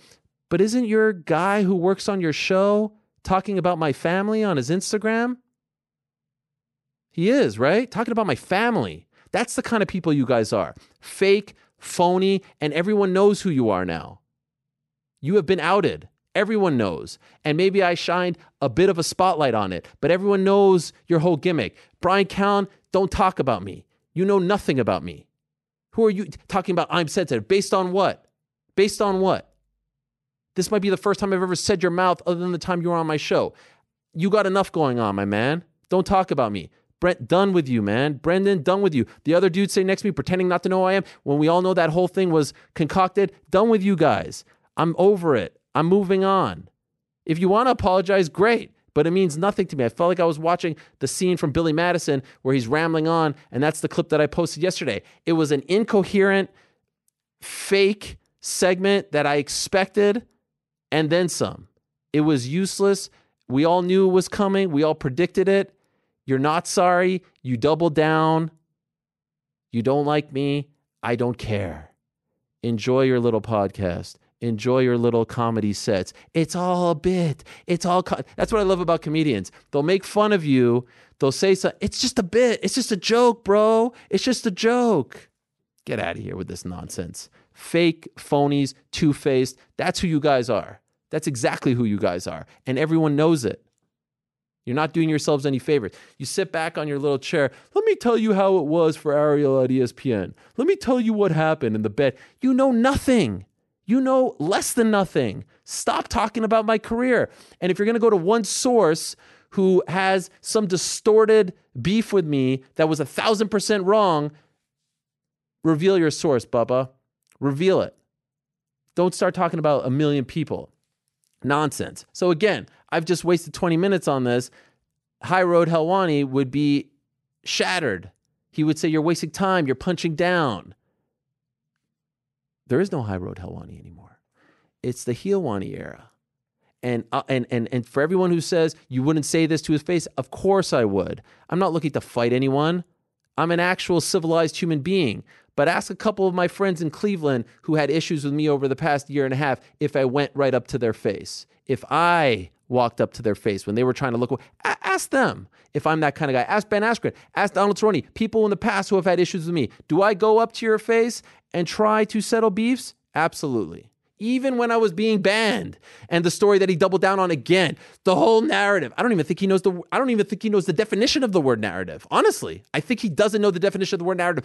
It's the whole narrative that the whole community is talking about. Who are these people? One dude, you have one source who got it from the one guy who tried to change the story. Enough. The jig is up, guys. Phony, fake, two face. You could keep doubling down, triple down, quadruple down. I'm not worried about it. You're not going to hurt me. You, you tried to hurt me going into the Jake Paul fight. It, it's good. I'm here, independent, on a little island, all by myself. I'm Gucci, man. I'm Gucci, as the kids say. I'm good. So you can make up all the stories that you want. But rest assured, we all know, and we all expected this. We know who you are. You're not fooling anyone. Oh, he's the best in the business, but he's damn sensitive. Based on what, Bryan? Based on what? Based on what, Brendan? Based on what? Byproduct? I'm not the one who shoots from the hip? Really? I'm not the one? Why don't you shoot from the hip? Who are you so mad at? Who was that drone strike for? Who are you so mad at? If it wasn't about me, why don't you shoot from the hip? Go ahead. We're all waiting. You won't. You won't. So that's that. I mean, one pathetic segment that was sitting back there and listening to that. Like, really? This is what we waited a week for? You could have sent out a tweet and saved us a hell of a lot of time. Just do me a favor. Leave my name out of your mouth. Leave my family's name out of your mouth. Don't talk about them. Don't don't throw your minions under the bus when they talk about them. Just let's go our separate ways now, all right? I've never had a negative thing to say about you, your show, your experiences, all that. I've never said a thing when everyone piled on about your comedy and all that stuff. Never said a thing. And now you want to keep talking about my career. And then when you get called out, say, oh, he was just a byproduct. Get out of here with that nonsense. Stop talking about me. Last warning. Done and I won't go on a media tour to talk about you. I regretted, honestly, going on McAfee's show the next day to talk about you because you know what? Like you told me a long time ago, true story. Asked Brendan to come on my show a long time ago. You know what he said? A long, long time ago. I have a podcast. Why should I go on other people's? All right. I was like, all right, now I know what's up. I don't have that mentality. I like to spread the love, spread the wealth. And so I'm happy to go on Patrick's show, but I'm done with it now. Enough. Go back to your jokes, go back to your little bits and your 50 podcasts that no one listened to. All right. Uh, thoughts on the AEW stuff? All Out was pretty nuts. It was fantastic. I loved All Out. I think the uh, the wrestling business is on fire. Like I said, I love the fact that there's, you know, another option for the guys. People are showing up. We know that they're showing up. We know that they're coming, and we're still excited about it. And then you'll get the the Adam Coles of the world show up. Amazing. Pro wrestling is on fire, and I'm happy. Suggestion from Michael The Pimblett bandwagon is in motion. I'm on board. I feel like you are too. Surely the name needs to be the Paddy Wagon or maybe the Bad Wagon. Geez, keen to get your thoughts. Paddy Wagon? Paddy Wagon is fantastic. You need to run with that. Can you trademark that for us, please? Paddy Wagon. That is fantastic. Uh, Helwani. You always have the perfect all around buzz cut. Are you the barber or do you get to cut it every week? Asking for a friend. I'm the barber. I used to go to a barber every week. Great guys. Pandemic. I said, you know what? Let me do this on my own. Let me do this on my own. And you know what? I kind of like it on my own. Could do it when I want at night, in the morning. I don't have to be beholden to. I, I don't. This is the end. So I usually go Thursday to Thursday. So this is the end. Tomorrow I'll probably you know shave it down, and two days later it pops back up. It's like a chia pet, pops back up. But I appreciate that. You made me feel really good. Um, why don't we get a card in Denver? I mean, pandemic, but I feel like you guys have had a lot of cards in Denver. If I'm being honest. Saul, has a fighter ever asked you to walk to the ring with them? No, that has never happened. Thomas, do you have a go to fight to show your friends or family who are not fans of MMA but are interested? Great question. Um, not a lot of people have asked me that, but I would show them like Jones Gustafsson one. I would show them Hendo Shogun one. Um, maybe a Korean zombie fight. Those are the top two.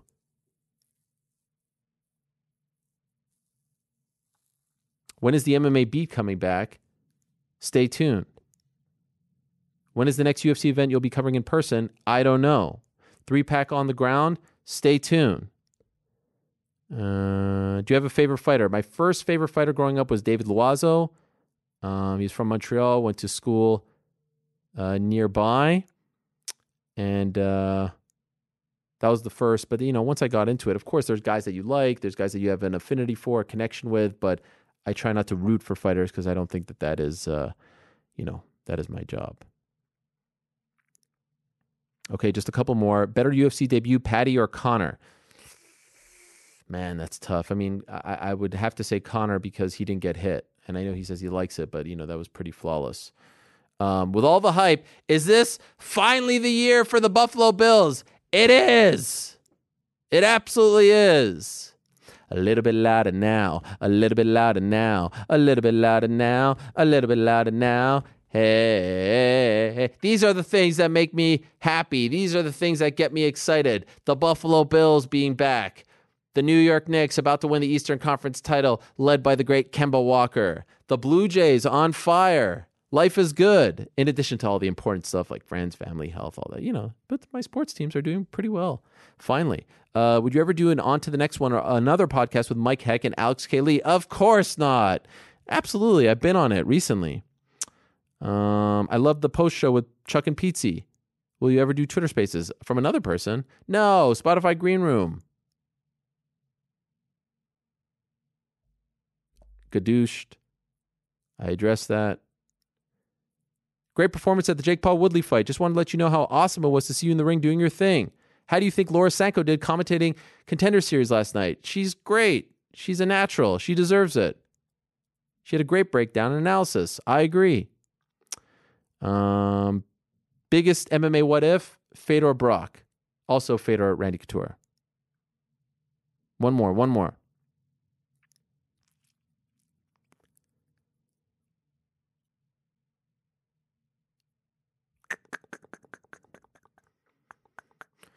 I read that one. I read that one. I read that one. Um, I read that one. How many fights until Paddy gets a ranked opponent? I'll say three. It's going to be a lot of buzz. Keeps winning. I'll say three to four, something like that. But what a debut. What a time to be alive.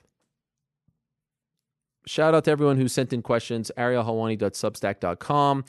Alas, we have gone a little longer than I would like to, but we only have one show this week, so I gave you a little something something to chew on. Back next week with the usual Monday Wednesday layout, so uh, don't expect me to stick around till 4:30 ever again because if I'm being honest, I'm too old for this. Frank, you can hit my music. Did I uh, did I knock over the uh, the mic, or did I do a better job? You know, yeah, once or twice. You know what? If I'm being honest, I can't do much better than that. Oh, you know, I, I have not done fantasy football in 15 years, my friends. 15 years. But I promised a neighbor that I would do it this year. Why? I don't know. I'm regretting it. My draft is in two and a half hours. I know nothing about fantasy football or really anything other than the Buffalo Bills. So my strategy is going to be just draft Bills players. I have the last pick. I'm just going to draft Josh Allen, Stefon Diggs, Devin Singletary. This probably won't work out well for me when they have a bye, but I don't really care. And so I felt like I needed to get that off my chest to someone. Can't say it to my wife. She doesn't care. So I felt like, you know, maybe 1% of you out there care. And so here we are. What a fun day. What a fun time to be alive. Triller this weekend, guys. Are you excited? I'm excited.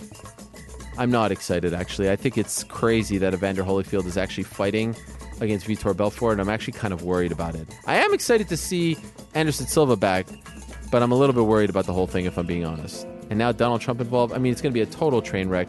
I think we'll have a lot to talk about on Monday. For now, though, let us say goodbye. Thank you very much to all our guests. Thank you very much to all of you. Thank you very much to Jack Shore. Congrats to him. Get well soon. Thank you very much, Molly McCann. Congrats to her. Thank you very much, Tom Aspinall. Great stuff. Thank you very much, Anthony Smith. Good luck to him. Thank you, Paddy Pimblett. And good luck to the great Ian Garry as well. Thanks to all of you. Back next week, same time and place. Until then, I say peace. I'm out of here.